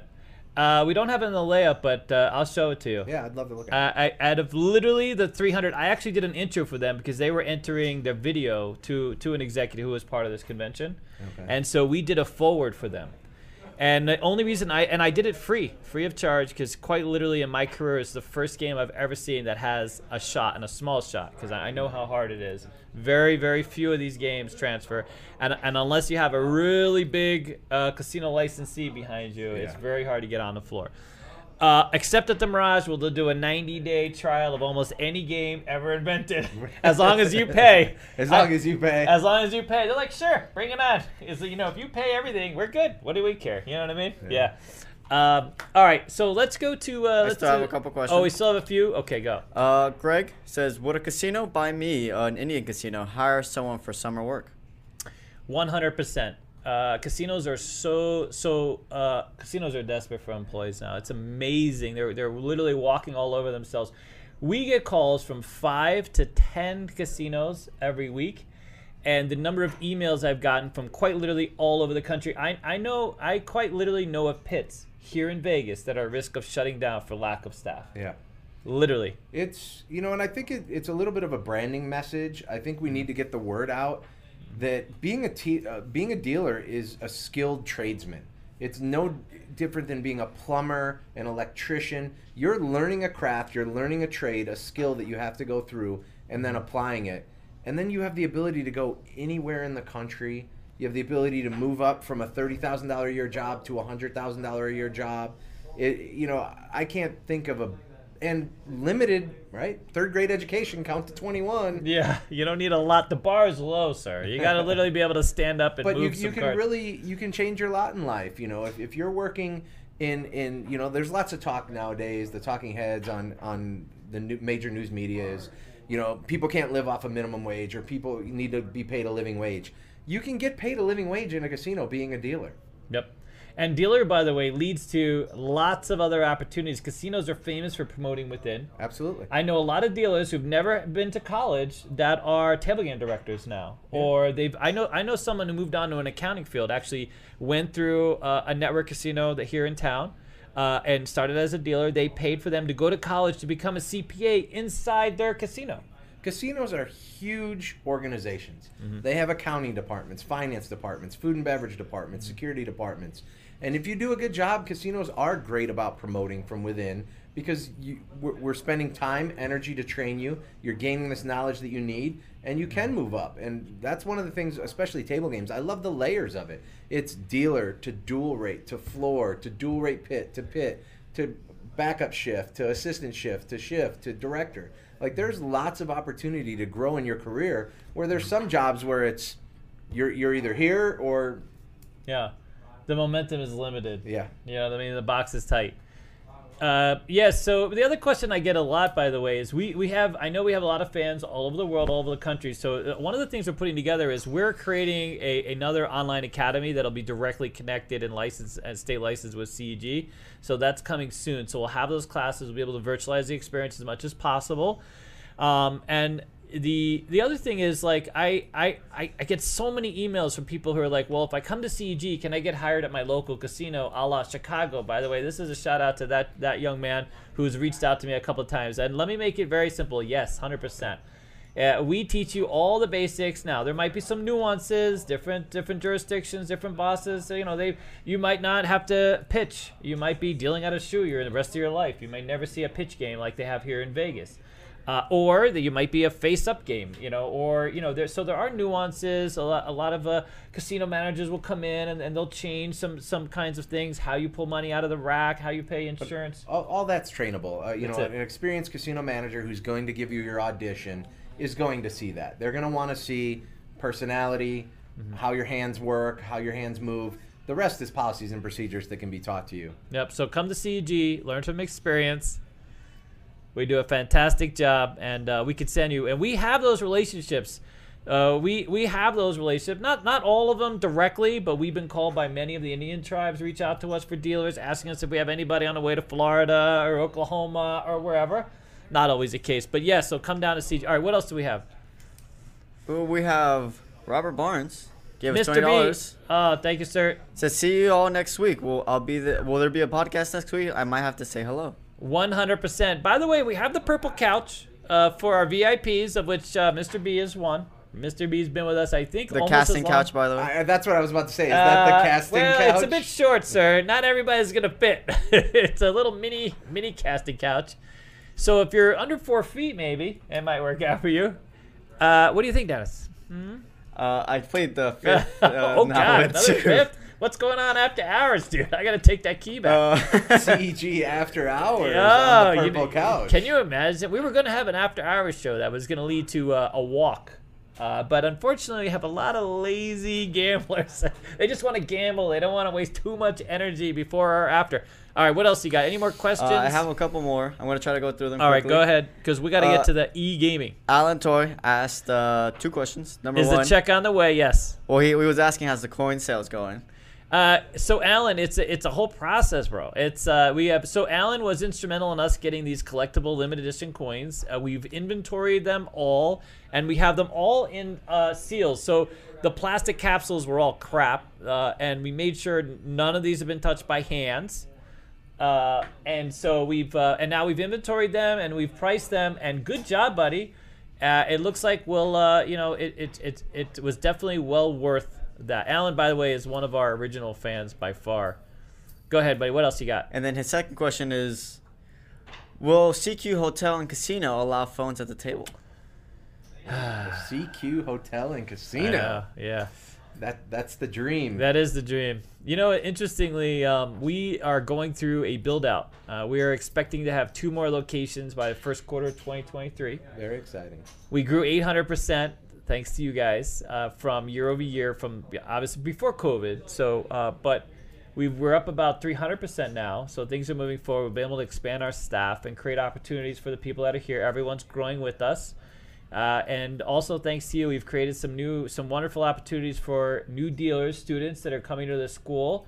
We've managed to keep our prices inflation friendly. So if you wonder, by the way, if you go to CEG and you wonder why the prices are affordable, uh, that's thanks to our fans, quite literally. So we have our Path Up Initiative program, and we've used that money to keep our, our prices, you know, lower, uh, while still paying everybody a living wage, uh, or well beyond a living wage. So there's that. That's why that's why we have some really great teachers that have been in this business for a very long time, and that's our small innovation to this this business.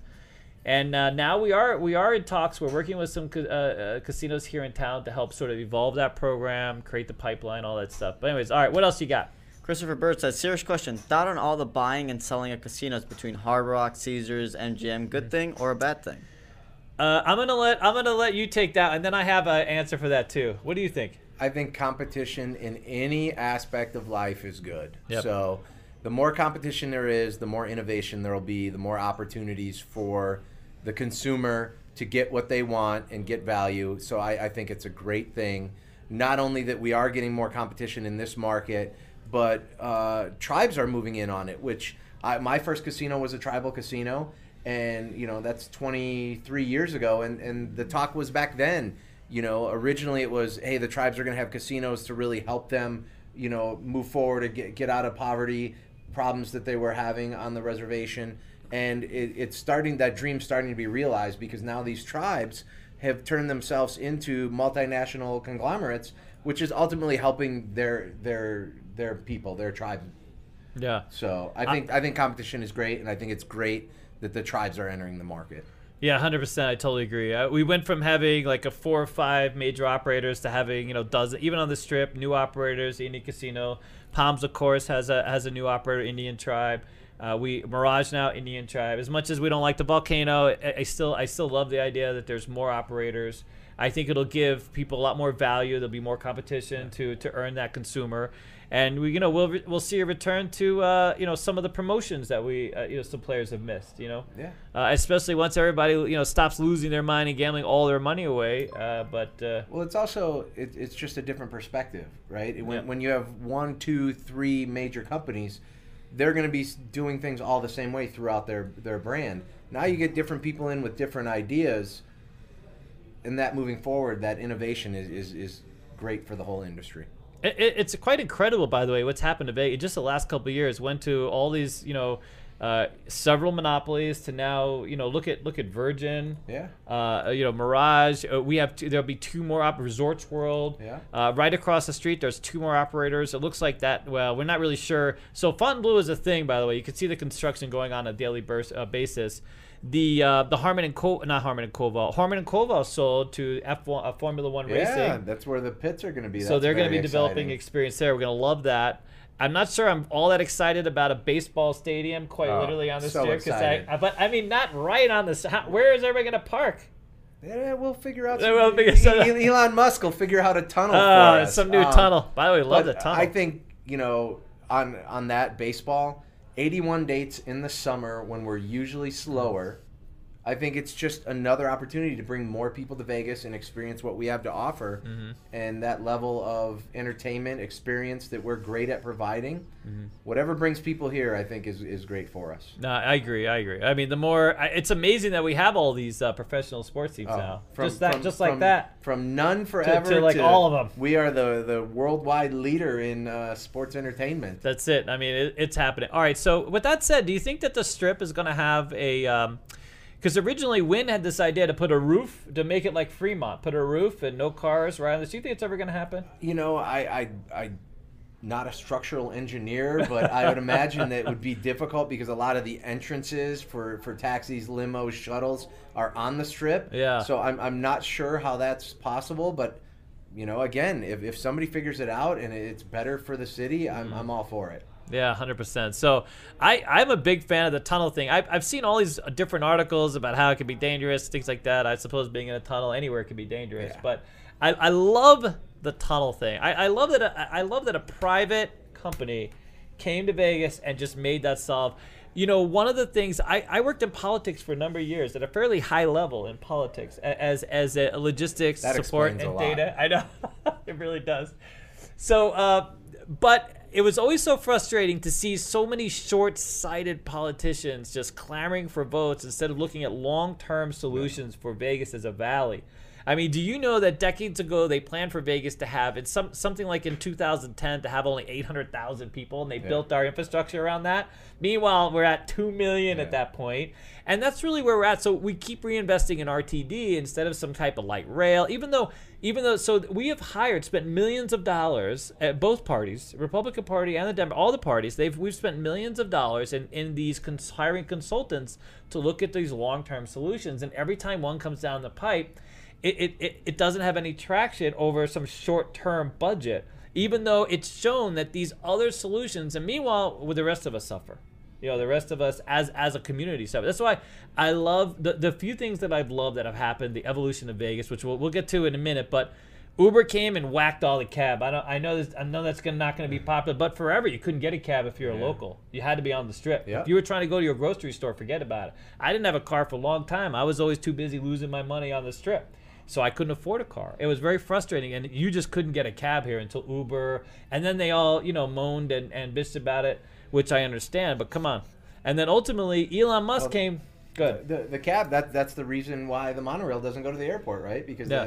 the the, the ca- taxi cabs were you know they had a union or and a Yep. political donations. It said, hey, we this is our our piece of the pie and. Don't, don't get me started on politics. You know, my, mm-hmm. my girlfriend, my friends will tell you that that's my favorite. Yeah. topic. Oh, really? I, I wanted to be governor of Wisconsin when I was in college. Oh, so- really? Oh, Wow. yeah. I was. I was. No, they killed the monorail, dude. Of course you gotta have monorail's got to go. I mean, if are you gonna pay back that, but how do you not have the monorail go to the airport in Las Vegas? It makes no sense. That's a, that's a that was a dead of the. I mean, and, and they're like, well, we're gonna put it off. Eventually, we're gonna do that. No, no, of course not. Eventually, because the political will is gonna die. Yeah. You got to strike while the you know all these years we've been trying to get a bullet train. That's what we're gonna get to. Hey, Okay, so here before I get on that rant, just know Hyperloop. uh, yeah, Hyperloop. Uh, okay, so what uh, what else? Do we have anything else before I can go on to the e gaming part of this uh, equation? Pl- Please, please try to keep you know the answers shorter there. Oh God, yeah, that's my problem. Uh, Skill ahead. and Luck says, "What are the table minimums at the Strat right now?" Uh, mostly ten and fifteen, believe it or not. Uh, action at the Strat has not has not subdued. Uh, it's uh, pretty busy. I know. Um, uh, I'm not even sure if they have the five dollar games. Do they have any five dollar games? You know what? I haven't been in a while. Obviously, I, I left Yeah. there last year. Um, it was always our policy. Um, you know, if the, if the games were dead, if it was slow on graveyard or whatever, we, we would go down that low. But it's it's a supply and demand thing, as it is anywhere else. If if you can have fifteen and twenty five dollar tables full, you know, why would you have a five dollar table? But Yeah. the the team there does a really good job of what's called yield management, which is moving up with the the level of customers. So if you have customers betting big, you move the limits up. If you have a lot of customers around, you move the limits up. But it, it's still a pretty um, reasonable versus Yeah. center strip. Yeah, you'll see you'll see the ten dollar tables there. Be, you know what I mean? Before you'll see ten dollar tables center strip. That's for sure. But we on the weekends especially we haven't seen a lot of uh, we us personally. Although I think Ronnie may be able to give you a better update on that because I'm not I'm not in there all the time. So, all right, what else? Reiner asks, uh, "Has there been any uh, movement on raising the W2G limits?" Oh, that's a great question. It's Yeah. been in the news and it's Yeah. in front of Congress. It, it would be it would be great if they were able to do that because you know that limit was set in what seventy four, I believe. Yeah, So- completely. And I think 10k, right? No, I think 5K is what 5K, they're looking at. okay, is, is- 5K. is the numbers that I've heard. But But, still, it seems they've, much they've more been talking about that for, for my entire time in the business, getting that raise. So Yeah. It, it seems like there might be a little bit of traction again because of COVID. You know, we we moved some things around how many employees it took to, to pay a jackpot just to keep people physically distanced. But it, w- I think it would be a great thing for the business. It would be better for the guest experience if, if that level was moved. Yeah, I agree 100%. I, it's such an arbitrary thing. All right. Go Next ahead. question is, "How's the vibe around the industry about the MGM taking over the Cosmo?" No. Can I? You know what? I'll answer that directly because we have a few people that work at the Cosmo.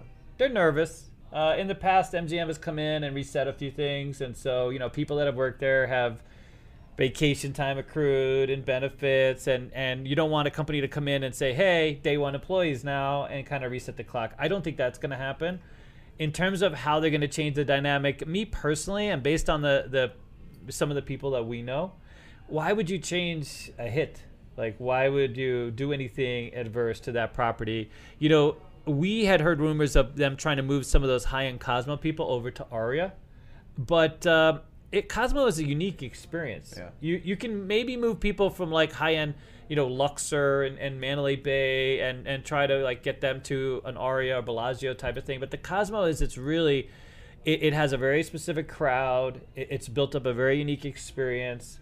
And, and I think people that go there just aren't about to be moved over.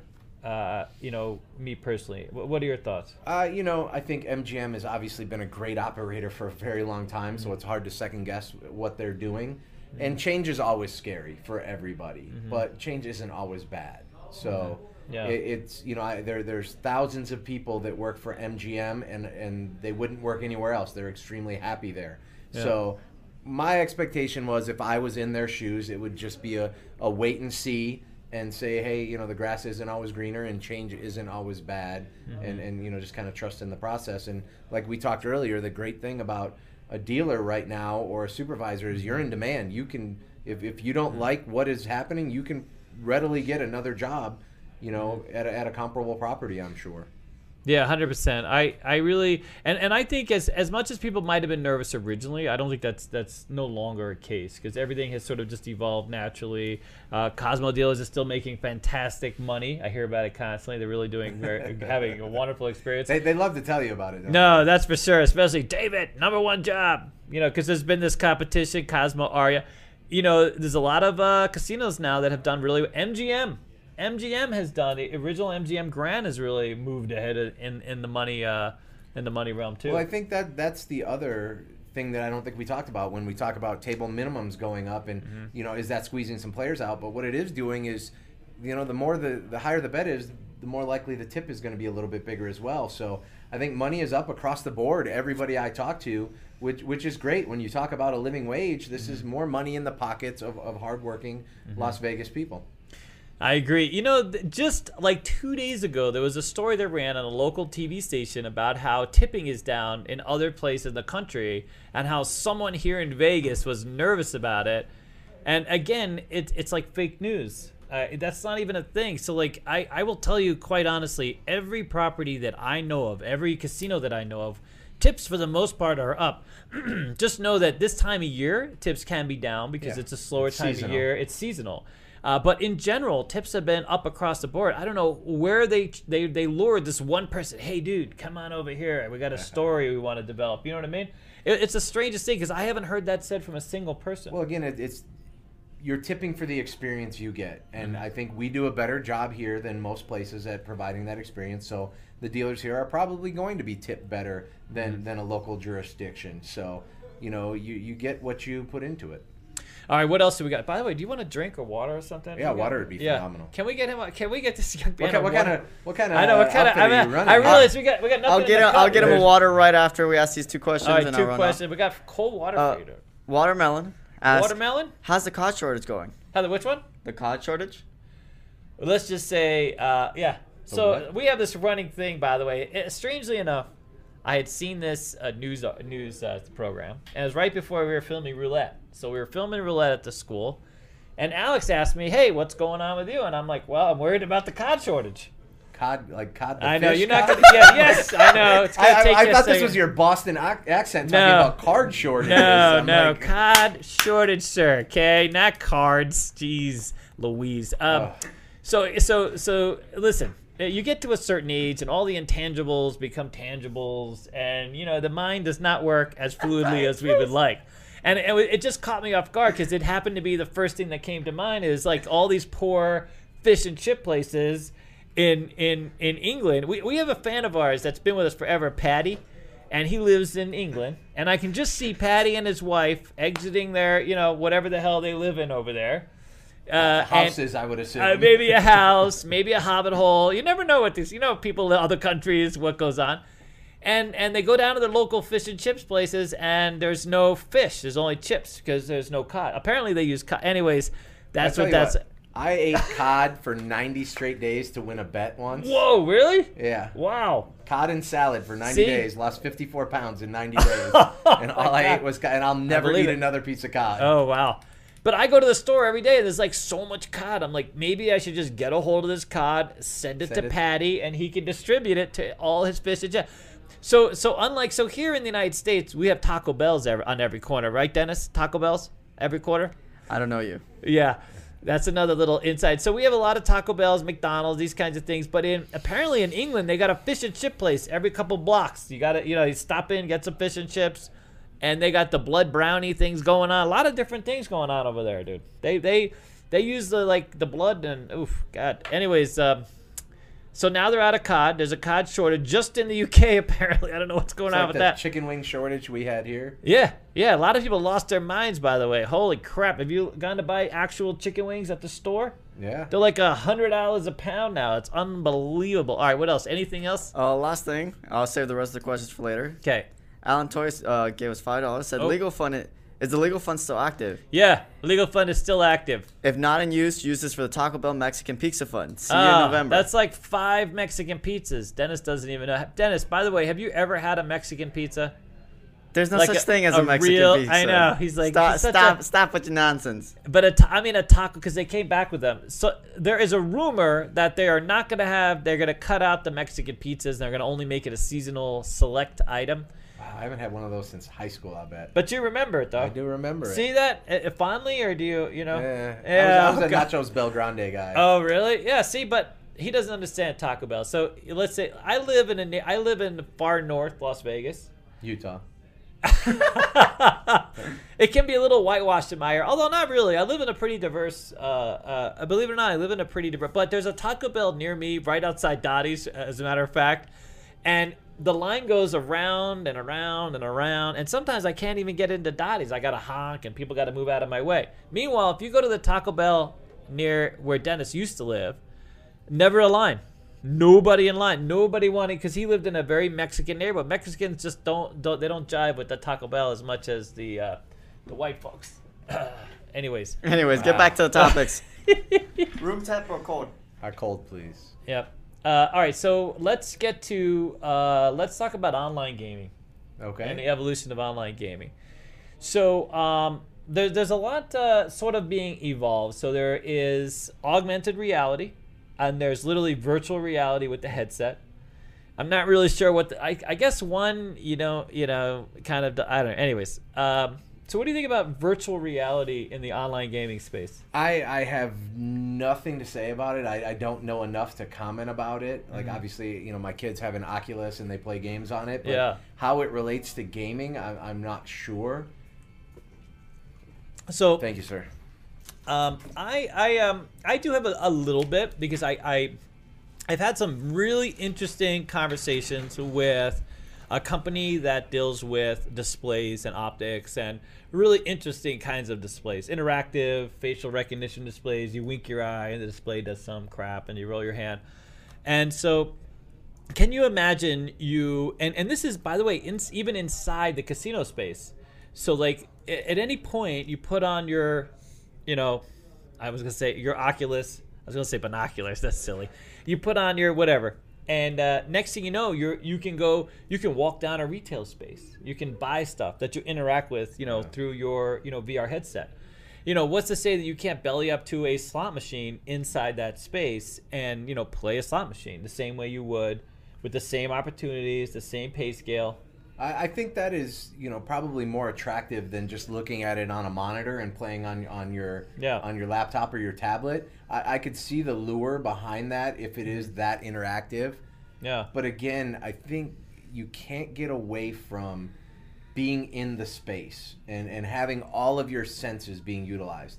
You know, the smells, the sounds, hearing it. There's there's an energy that you can feel in a casino, like being in a ballpark when, mm-hmm. when something exciting happens. Yeah. And I'm not sure you can replicate that through VR. But again, anything that is additive, if there's a segment of the population that that's how they want to experience gaming, mm-hmm. then I think we should give that to them. By the way, that just that comment resonated with a lot of people. I mean, we our our fan base is all about entertainment, which is you know, interestingly, we we have this. Our, our, fan base is about the experience, really. I mean, there's there's there are some people who follow us for strategies, although I feel bad for you, you know, because that's you know, but the but, casinos were built on guys with strategies. Yeah, no, hundred percent. Come with the strategy. But I, but I, I, most of our, most of just love having fun. They come out here to enjoy themselves. The experience that me and Alex, Alex is not the math guy. Alex physics yeah, was Alex not his best subject. Not the math guy. and so, but, but Alex is a lot of fun and and if you just want to have fun and you just want to let go and enjoy yourself and not take yourself too seriously, which he doesn't. And those of you that keep posting about him being more serious, let it go. It's not gonna. It's never gonna happen. It's not. you thing. are who you are at the end. That's the it. Day. And and he he loves to embrace that. And and why not? You know. Uh, you know. I think I think we spend so much of our lives being serious about things that are serious. You know. You come to Vegas. This is where you come uh, to let go. Oh God. Okay. So I guess the next thing is, you know, the, the biggest problem with online gaming is that a lot of it's unregulated. Uh, you can't be sure. We we watch a game, and I I watch these. The casinos will tell you how they're you know regulated in some island and they're licensed by some authority, and there's all these checks and balances. But we saw a roulette spin that that Alan, Alex Alex Alex recorded, and it looked like a magnet literally came to life and move that ball. In fact, a lot of our fan base remembers this. Um, you know, if, if you watch them on Twitch, we, we played this. I mean, what do you think? I mean, it's. Uh, do you think it's safe, not safe? Do you think we're well, we're going to be adopting online casinos more? Well, I think if we do uh, adopt online casinos, it should be through you know trusted companies that have already proven themselves to run a clean game. I think throughout history we we've seen with the with what happened in poker online uh. you know can i cash out? Can i not cash out? Is there somebody that was able to write some code and algorithm where they could see everybody's cards and, and they're taking advantage? So yeah I, I would be very skeptical in in my money my personal money mm. i wouldn't be wagering unless it was with a company that i respected and trusted. And i think the the companies in las vegas uh, the tribes throughout the country you know, and the uh, regional operators, uh, they're licensed for a reason. The, you know, those are mm-hmm. where government regulation is, has been put to work in a useful way to protect the consumer, and then you're offered a great experience that you know is on the square.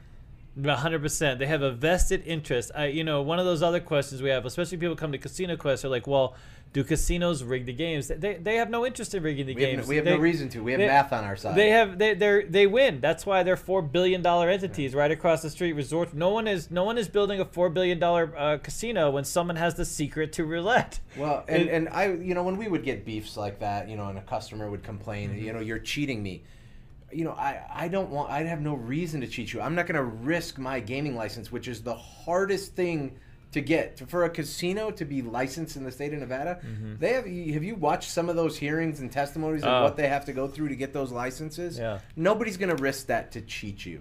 There, there's no reason to. Yeah. Uh, 100% agree. So, do you think that's that's the next thing? So when so now casino operators, the big ones, MGM, they have a sports book now online, yeah. so you can bet esports. So a lot of them have now entered into the esports world. And the only slots they have, they don't have wagering slots. They just have fun slots. You yeah. can sort of you can go on their website and they might have some fun slots where you can play similar games that they have on the floor, but there's no there's no exchange of money, you're not banking anything, there's no risk. Do you think that a company like, you know, MGM or Caesars would entertain an actual online gaming oh, experience? Absolutely, I think they would. It's already happening in some jurisdictions in the United States and then around the world. So if you're a reputable company mm. and you can offer that product, well, mm-hmm. you know, why wouldn't you? Why wouldn't you expand your customer base mm-hmm. if that's something they're clamoring for? Yeah, I, I agree. So I know that like you know, Wynn Wynn when Wynn was around, he was all about every new gambling dollar is, is money in the bank for casinos in general. And he was always looking to expand the opportunities. In fact, you know, we, we as a state we don't have a lottery. Uh, and I remember, I remember, like you know, the Sands uh, when he was alive, uh, Venetian Adelson. Adelson. He was really adamant against any sort of competitive bent, any online gaming, no lottery, none of these things to play out that would take away. He felt would take away from him having, you know, a brick and mortar, yeah. you know, casino. And you know, there's a lot of mixed views like that. In fact, you know, we I know a casino operator that tried to put Dottie's that wanted to end the Dottie's experience because they were taking away from they yeah. felt would take away from the traffic to those casinos. But I'm I'm I'm kind of more in Wynn's, uh, you know, box when it comes to that, you know, that ideology, that ideology that, like you like you said earlier, every new every new gaming experience leads to a new customer, right? And- Vegas, and, all Vegas has customers. continued to grow. Everybody that, like I said, they were they were scared of Atlantic City, scared of Tribal, scared of, and it continued to grow. So I think every opportunity, which is why I'm a big proponent of stuff like this, or or cameras in the casino, anything we can do to expand the reach, to let people know what their option is, and that this is a valuable uh, entertainment option for your your dollars. All right, we're gonna get back to. We actually talked about a few of these things, so we're kind of near near the end. But we're gonna get to the Vegas uh, future, although we, we did actually cover uh, a bunch of this stuff. Do we have any more questions that we can uh, confront, nip in the bud while we're while we're there? Uh, this is not really a gaming question, but Robert Barnes says, with the flash floods being a thing, how would that affect the uh, Tesla tunnels? With the what being a thing? Flash floods? Flash floods. Well, the fact that we haven't had rain in quite literally forever.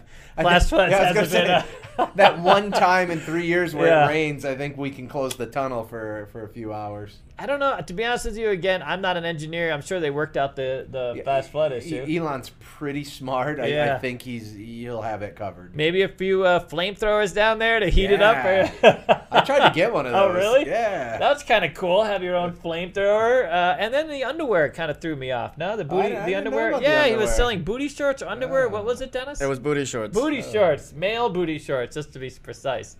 Remember back? I don't know. Well, you were, were I don't know how old. Uh, back in the early '70s, you know, there had a lot of kids running around with their little short shorts. That was like the thing to wear. Now they wear, you know, the the the long down to your knees. Now it's starting to go the other way. You look at the NBA. Some of these guys are wearing these three, four, five inch inseam shorts again. Ah, see Back to how the John exciting Stockton, for Larry me. Bird days. Oh shit. Uh, I might have to do some more more working on my ass to make that fit, to make that work out. Okay. Um, yeah. So Elon Musk. Wow. All right. So let's talk about we're gonna we're gonna get back to Vegas. I think you know I I, I threw on the e gaming thing like the genres. Yeah. One of the other questions you know we talked about, obviously, to build an online experience is is a lot easier. You don't have to. It's not a four billion dollar property. Yeah. You need some really good programmers. And can you imagine playing like a real Monopoly game or a game of Risk? You know, where wagering, where th- there's all these other potential, you know, money games that that could be part of that experience, where all these other niches can play out.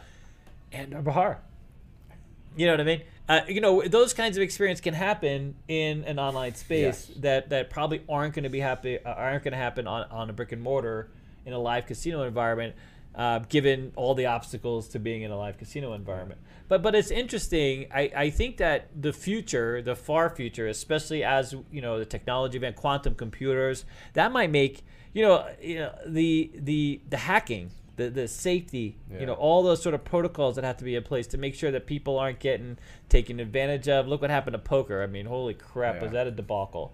But Somebody still. I got money in an account somewhere. In the, uh, really, in Yeah, a lot of Costa Rica or the Cayman Islands back in the day where you had to buy a couch and then they refund Yeah. you the couch money Yeah. or however that worked. and they had some the really money. big names of poker Yeah. behind, you know, this huge debacle. Yeah. Uh, sadly.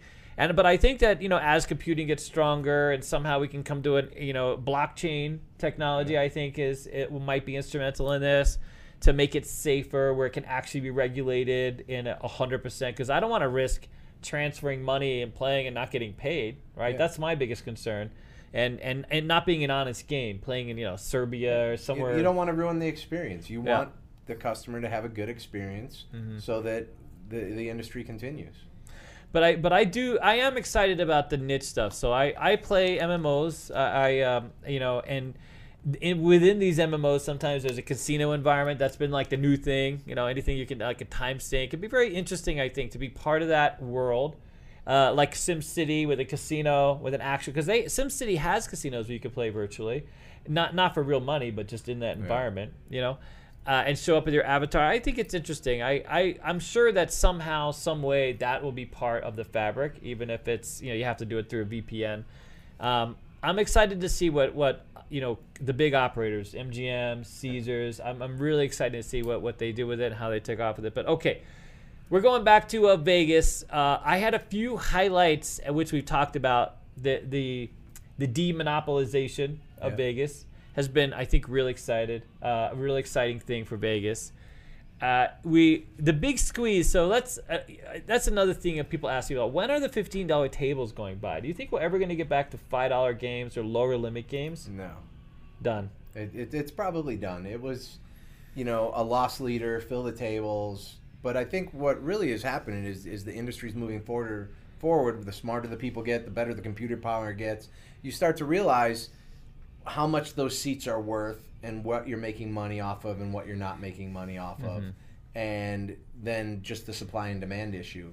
So i don't see them going away anytime soon but then then again mm. there, there's a local property down on the south strip where you walk in and and there's a lot of five dollar tables and there's a it's jam packed and All they the don't time. They, they don't appear to be hurting for money. They're not publicly traded so we don't we don't know what they're making mm-hmm. but I, I imagine it's pretty good. So there there's lots of different ways to skin the cat Yeah, so a lot of us, uh, we won't mention, we're not going to go into the casino names, but a lot of you already know who that is. They have a lot of five. They keep it as a $5 table. They will go to $10 on the weekends when it just gets, because it's the only way to back people up, but they keep a $5 game.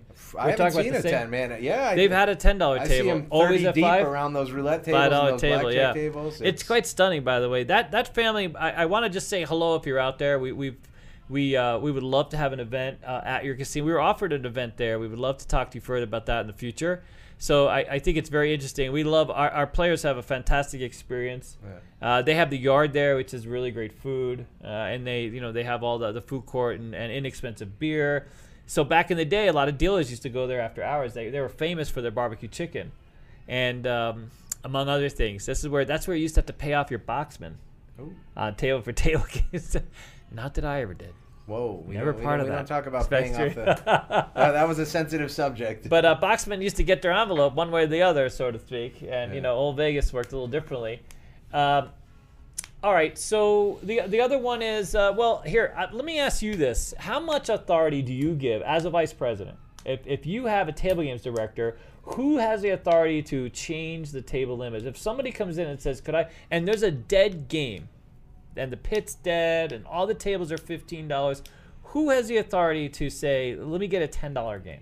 Can I get a So there, game? there's a general sense you'll talk about in meetings. This is where we want to be. This is where we want to start. But my properties that I've been a part of, Mm-hmm. it was always in the supervisor's hand to make that decision. You know, I, I read a great book called "It's Your Ship," and it's all about empowering your staff to make decisions. Mm-hmm. And in that book, it was taking the the worst ship in the Navy to the best ship in the Navy, and and that captain's advice was, if it doesn't cost the taxpayers money or it doesn't threaten somebody's life, make the decision. And that that's how I have always run the casinos I've been a part of. It's it's make a decision and, and go forward. So most places the floor supervisors have a range of what they can do um, on the minimums, and it's you know capture the business is always what I tell them. So if if you have multiple dead tables and they're 15 and somebody asks to play 10, my answer would be leave the sign 15 and let them play 10. Yeah, no, hundred percent. That's and it- awesome. it just never That's hurts great to ask. You know, worst thing they can do is say no. And you know, I, I've been in properties where they've said no. I, I always tell our customers, listen, ask. You can walk up to this isn't and nothing is written in stone. Even the table maximums you can talk about going higher. Just the other day we had a, a few players at a casino, a five hundred dollar table limit. They let them go to a thousand dollars just just by asking. Uh, because those, those signs are there as sort of a placeholder. Yep. This is what we want to do, but you know, if uh, if you're limiting, I don't know if you're available to do the action. Anyways, they let them do that. All right. So gambling revenue is uh, through the roof. Uh, a lot of it is sort of. I feel like a lot of it is this this squeeze play. What's amazing is, come the pandemic, oh my god, everybody was like, casinos are dead. No one's gonna have any money. You know, uh, where are we gonna be in two years from now? Gonna have to reinvent the wheel. Come, come the and you know the minute that people you know the casinos are reopening, there's still mask mandate. People lost their minds. People came in droves to come back to Vegas. No. Yeah, I mean, I, again, I think it's a great experience, and you know, I, I believe there's a story about Jesus throwing the gamblers out of the temple, right? So gambling's been around for a long time. People people like that competition, they like that risk, and gamblers have a, a better risk profile than the general public. So when we reopened from the pandemic, they, they did come back in droves because they're, they're accustomed to risk and, and they felt safe doing it. And this is what they want to do to for their entertainment. Some people love watching Netflix for 18 hours a day. Some people love buying $5,000 purses or driving $100,000 cars. gamblers like being in action. They like the environment. They like the rush. They like the competition. Not you know, at some point, I'm not going to be able to shoot a basketball anymore or, or throw a baseball anymore. And where am I going to get my competition from? You know, it's probably going to be trying to beat a dealer. Yeah, hundred percent. All right, so there's only a few things we've actually talked about a lot of the evolution of Vegas. You know, the roof, whether they're going to close the strip, the I the the the whole the tunnel is coming. Uh, I, I, as far as I know, all the casinos or the casinos, the, the big ones have all signed on to this. They all want a, a stop. Like Yeah. who wouldn't want to stop right to your and that that's part of it too. I, I've actually seen the the development plan. In fact, uh, Elon they, they put it out there uh, of all the stops they're going to have, uh, and basically every major casino is going to have a um, uh, what is it called? The tunnel. Uh, the Elon Musk. Uh, what is it? The uh, what's the name of the damn thing? I forgot already The, uh, the the boring, boring hole, the boring tunnel, yeah, boring tunnel stop. And most of the people that that I know, I, I have a friend that works at the convention center, and they do a great job of moving people Yeah. around that circle. Uh, there hasn't been any real, you know, negative. Uh, a few people have to wait. Oh my God, you got to wait for Yeah. something. But for the most part, they've seamlessly moved thousands of people around the convention center pretty quickly. It's very efficient.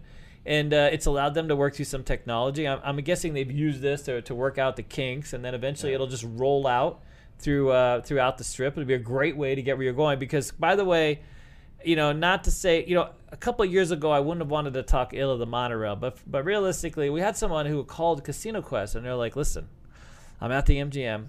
Uh, I can either walk to Casino Quest or I could take the monorail." And you're like, "Dude, you should probably walk. You might get here faster because the monorail is going to be oofies." And in most cases, if the monorail comes on the back side of the casino, and then you got to walk, Walk your through ass the through the casino. the other, the it- it's a other side. long way from Paradise to the Las Vegas Boulevard. Yeah, so- hundred percent. So it hasn't it hasn't been as much of a win, and I don't know how what it's done to ease traffic on this trip. I don't think a whole lot, to be honest with you. It, it, it I, I've ridden it twice, and it's Yeah, It, does not seem to be well laid out, well, well thought, well planned, yeah, well used. Again, it it doesn't go center strip. It doesn't go to the airport. where you want it to go. yeah. Yeah. Uh, other than the convention center, if you're going from the MGM to convention center, fantastic. Yeah. Do that. That's hundred percent a win. So I, I do think that the other win, I love that California, the California's governor has finally signed on to expanding California from Riverside, at least adding another damn lane. And now they've looked at quite literally doing the working the bonds to get this train, the bullet train built. I mean, that, They've been talking about they've been that talking about uh, that yeah. longer than they've been talking about building the Fontainebleau, right? yeah, no, hundred percent. I mean, you know, Nevada's got that squared away. We clearly want these people to come in and leave and make this quicker. And and California has really sort of, uh, you know, been the cog, so to speak.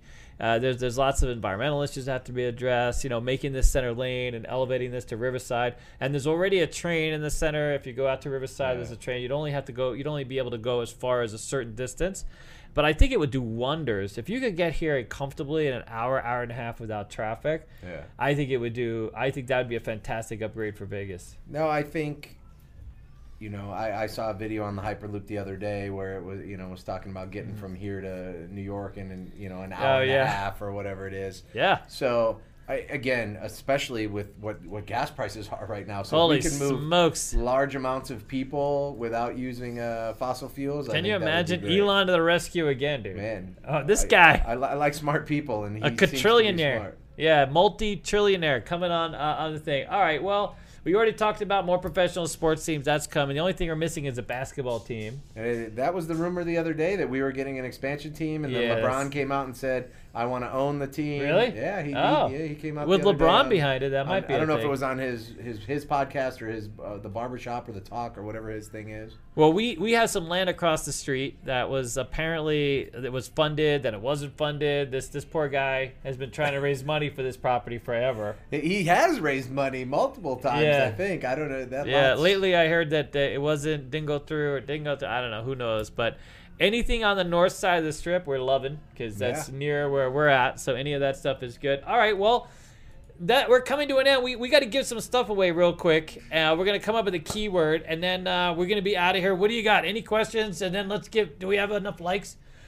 Oh, we have 103 likes. Ooh, that's But good. I do have one question. Go. With the future of Las Vegas, is there any resort that you would like not to be demolished, like the Mirage? Well, you know what? Years ago, I would have said I used to love the Trop, they have not done well with the Trop. They they redid the lagoon. The the tower is just it's not in a good state. They they have the you know I I'm in with out with the old, in with the new. yeah, I'm I, in. I'm I'm I'm a big fan of of just upgrading and changing and evolving. and you know Yeah. the volcano was great. You've had if you wanted to see it and you haven't seen it by now, Better come back quick. Shame on you though, right? Yeah, so right. those are usually the ones that are complaining about it. If enough people were going to see it, they probably wouldn't tear it down. Yeah. I'm I'm excited to see a giant guitar uh, hotel on the strip. So Giant Guitar Hotel will be interesting. They, I think the Trop is going to be demolished. They're going to come up with a new Trop. They've they've tried to work with the building and they've renovated a few times, but I, I think it's done. I definitely have. I mean, I I've lived here a long time. I have a lot of really wonderful memories, especially when you know Mirage. That was the casino I I wanted to you know work my career. Never happened. Tropicana, another one. I'm really sad to see the Rio fall in disrepair. Although it's got a new owner, and we're hoping they they evolve that and make the investment. I would love to see that preserved. That Marnell property. I think it's a it's such a unique property. Uh, for those of you who don't know, Marnell owned a construction company that built a lot of properties on the Las Vegas Strip And before building his own own property. I worked at the Rio at during its height, and it was easily uh, my my most memorable job as, as a casino or a craft that dealer. was my first job. First six weeks in Vegas. I Oh, was at the really? Rio, yeah. Yeah, so I love working there, and I love working for Marnell. It became something else later. Marnell was a fantastic casino operator. It was a great place to work. It was a very the culture of that place was literally fantastic. Go ahead. No, I, I think uh, everything you're saying is true. I, I, I would guess that nothing that's been built in the last in the 2000s is going anywhere anytime soon. I think the innovations they made and the layouts and the architecture i is pretty safe. So when you start looking at the Bellagio's, the Wynns, things like that, I don't think they'll go away. But some of the older properties, I, I think probably will at some point. Yeah, no. I mean, eventually it's going to be, you know, the whole strip will evolve. It'll constantly evolve. There's there's lots of incentive to keep things moving. I know that even even Bally's as a property um, might have some plans. They uh, especially for that front area, the mezzanine area. I I definitely I've heard rumors of a lot of things, other other areas of the strip that can be uh, impacted. The south end still has lots of land Lots of land. lots of places to build out. Uh, there's more and more people coming. We, I, I think um, after next year. Bring bring water with you when you come. Please. oh, bring water! It's getting hot. Holy crap! It's oven hot though. I think Oven hot. everybody that moves here should have to bring 500 gallons of water to dump into Lake Mead. to put into Lake Mead. Yeah, no. They were uh, someone supposedly dropped something in Lake Mead. Like just you just have to go in and get it nowadays. It's not even you can stand and walk around. It's not a thing. It's, you know, not much. It's pretty sad. Years ago, you used to go out there. Water was right there. You could almost reach down and just touch it. Now, not so much, dude. You're gonna break your neck on that fall. All right. Um, but apart from that, I mean, do you see anything else happening to Vegas? About the final words, what do you think? Where does Vegas go from here? Upward. I think Upward, we, yeah. we've, we've continued to do that throughout time and history. I think the history of Las Vegas is very interesting, Mhm. and I, I think it's going to continue to go forward. We have a lot of great operators, a lot of smart people uh, that are going to figure it out and give guests what they want. Like I said, there's there's nothing better than telling a story of, of Las Vegas when you're on vacation. So I, I don't see us losing that destination status, and, and I don't see us losing that demand. Is there anything you're most excited about? I'm most excited about one thing. I'm most excited about a baseball team. I, Ah, I'm, I'm a baseball guy, so I would love to see, you know, take my kids to a ball game. You know, like uh, we have we have a minor league Yep. team, which is amazing, but nothing like being at a big league ballpark. And I just think every baseball fan goes on a road trip. So Mhm. can you imagine when the the Yankees, the Red Sox, the Dodgers play here and thirty thousand people, like we see with with the Golden Knights and the Raiders? Like it's great for the city. It, It's it, great it for the stimulates city. the economy and All and- those all those local games would be a fantastic draw. Yeah. No doubt about it. And it turns out Vegas is we're really good fans. Yeah. A lot of people were unsure when they when they before the Raiders when the Golden Knights came they're like, you know, Vegas, dude. Gold, you know. Well, and, and I think it has really brought a sense of community about. That's the first thing I noticed when I moved here. Everybody's Yeah. got a brick wall around their house. You don't know your neighbors because everybody's working different hours. I think the Golden Knights did a great job of drawing the community in together and giving us one common thing to root for. No, I agree. It was amazing to see so many. I grew up around hockey. I played As hockey. I, yeah. I grew up in the Northeast. You had to you had to be hockey or you got beat up by the hockey stick. You know, So I grew up around hockey, and it was because in Vegas hockey, there, there was actually two hockey arenas when the Santa Fe opened. Uh, they had hockey, and then when Fiesta Rancho opened, also has. In fact, it's still that's the only thing still going over there. By the way, Fiesta Rancho closed except for the hockey rink. So and it was they were always busy. There were always people interested in, in playing hockey, ice skating, that kind of thing. Uh, and but but I, I definitely was on the fence about whether or not we would be a hockey destination or but look at us now 100%. everybody's got a golden knights thing My, my middle son is taking hockey lessons at the new Henderson uh, hockey complex, and it was Yeah. unbelievable to see how many people were out there in pads and shooting the puck crazy. and learning to skate. And Really? we we really have taken to it, and, and kudos to the Golden Knights because they could have easily failed if, if they didn't run that right and they didn't do things well. But Mm-hmm. Yeah. man, what a first class organization, and, and it's really spurned Yeah. growth in the city. You know we used to what was the minor league hockey team they were clients of mine my i had a company development company back in the day and i actually developed one of the graphics that they that The they Wranglers? used. the wranglers The Wranglers. So if, if any of you guys remember, they had this sort of stick figure, interactive stick figure, doing this little animation. That was my team that did that. Uh, it was like it was like a brother and two brothers, something like this, that ran that that that owned the Wranglers. I'm not sure, but uh, I'm very excited. So I I love the fact that the professional sports team definitely had that conversation about how a baseball team would add a lot of dates and just be a constant thing, uh, especially during the slower times of year, during the summer, because baseball obviously is a, is kind of a summer, is known to be a summer sport. I can't wait for the Sphere. Oh, that that's That um, is literally the newest. I, I follow those updates on Um, Twitter. I see pictures of it every day. yeah. That thing is a modern marvel. I've even been looking at buying a space near the Sphere, uh, so I can live near the Sphere. I, I'm, I'm so Howard Hughes Parkway has a few residential spaces in there, uh, and I I think the Sphere is going to be such a thing. So if, if you guys haven't looked into the Sphere, it's coming, and and they're putting the final. They're at they're at the like the final part of the ceiling. the just everything about this thing is just so amazing how they're going to be able to broadcast in different languages direct to your seat you, you no matter what language you know they're going to turn that place invisible i just don't know where anybody's going to park It's, that's why i want a place because I, I could pay for my place with parking spaces you know what i There mean you just go. have like Solid three parking parking. spaces venetian's going to be, be like listen not here you know because right now you go to the venetian that's a little secret you can park for free and they don't they're not charging right Yeah. but they're gonna when that sphere opens but i'm so excited i can't wait it's a it's a one of a kind they're, they're gonna try to build a few more of those around the world Yeah. but but this is gonna be the first first. and the first Have they said what the first outer shell is going to look like? Are they going to run it like an emoji, like that thing at Resorts I World? mean, I that's why I'm just it's just so interesting. The Yeah. fact the shape of it, you know, every all the news about it, every press release they've done, everything is just so e- even Dennis, who's a big tech nerd, is really curious about what. So we're both enamored by this thing, quite literally. We see it all the time because it's quite li- it's right down the street, you know, on our way to Primal Steakhouse. Well, that place is fantastic. Where is that? Listen, it's got all the strip steakhouses just picking their teeth over this one. So it's uh, it's the Boulevard Mall. I wouldn't recommend going inside the mall. Luckily, this place is facing outward. It, Where do, where do you park for that? You might want to Uber over. I'm not sure. There you go.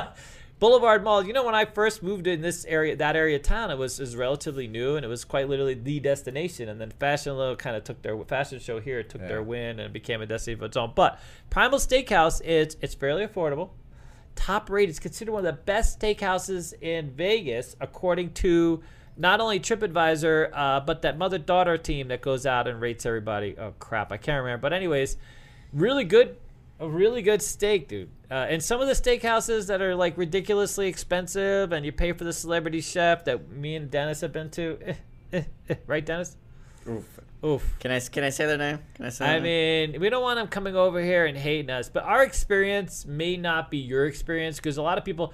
Emeril Lagasse, you can go ahead and say it. Go ahead. It's fine. It's fine. Delmonico's suck. Don't go. We we've been going. We've been like we've been taking off, and we got a great. We our next Vegas Tycoon vlog for those of you who are are still here is going to be.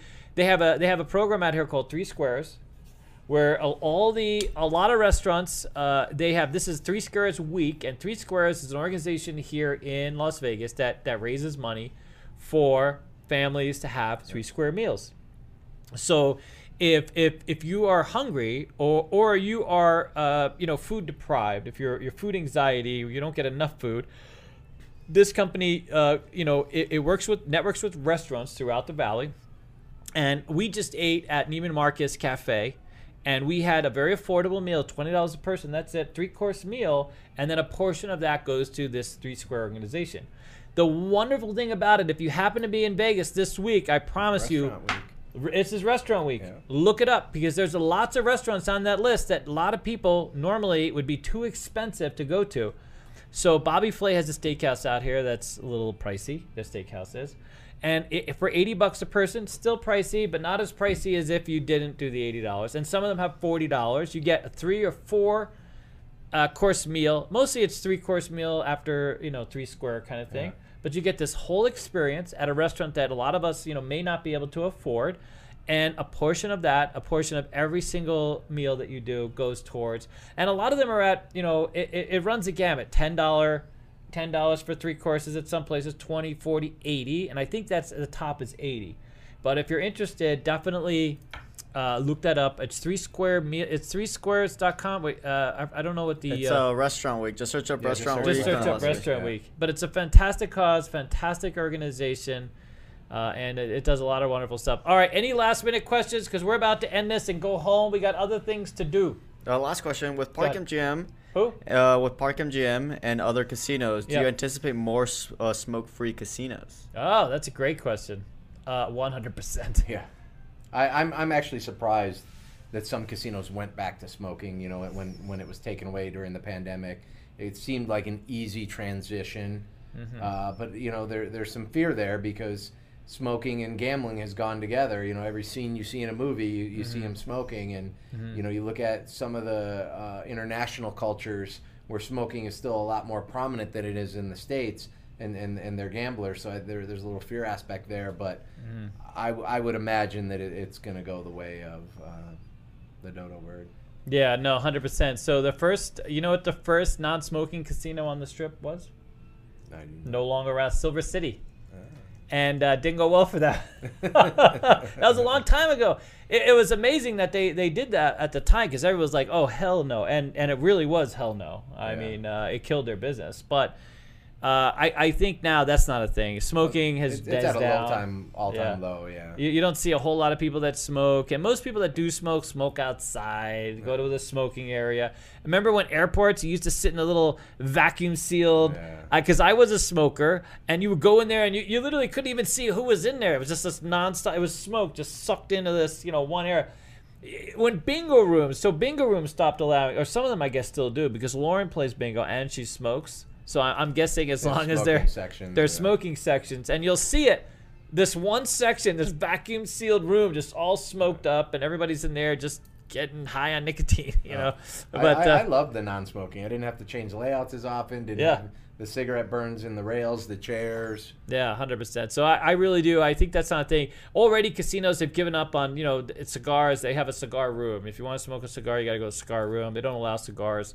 Uh, but the smoking is going bye bye because it's actually worked out really well. People, it's also it's also a safety issue for the employees. You know, they don't want you don't want you know smoke on their face, and then ten years later the employee says, "Hey, I think I got cancer from your secondhand smoke." So that that's been a thing. I, I will say this, you know, a lot of the strip properties have been very proactive in, in, in creating these ventilators that really suck the smoke up Oh.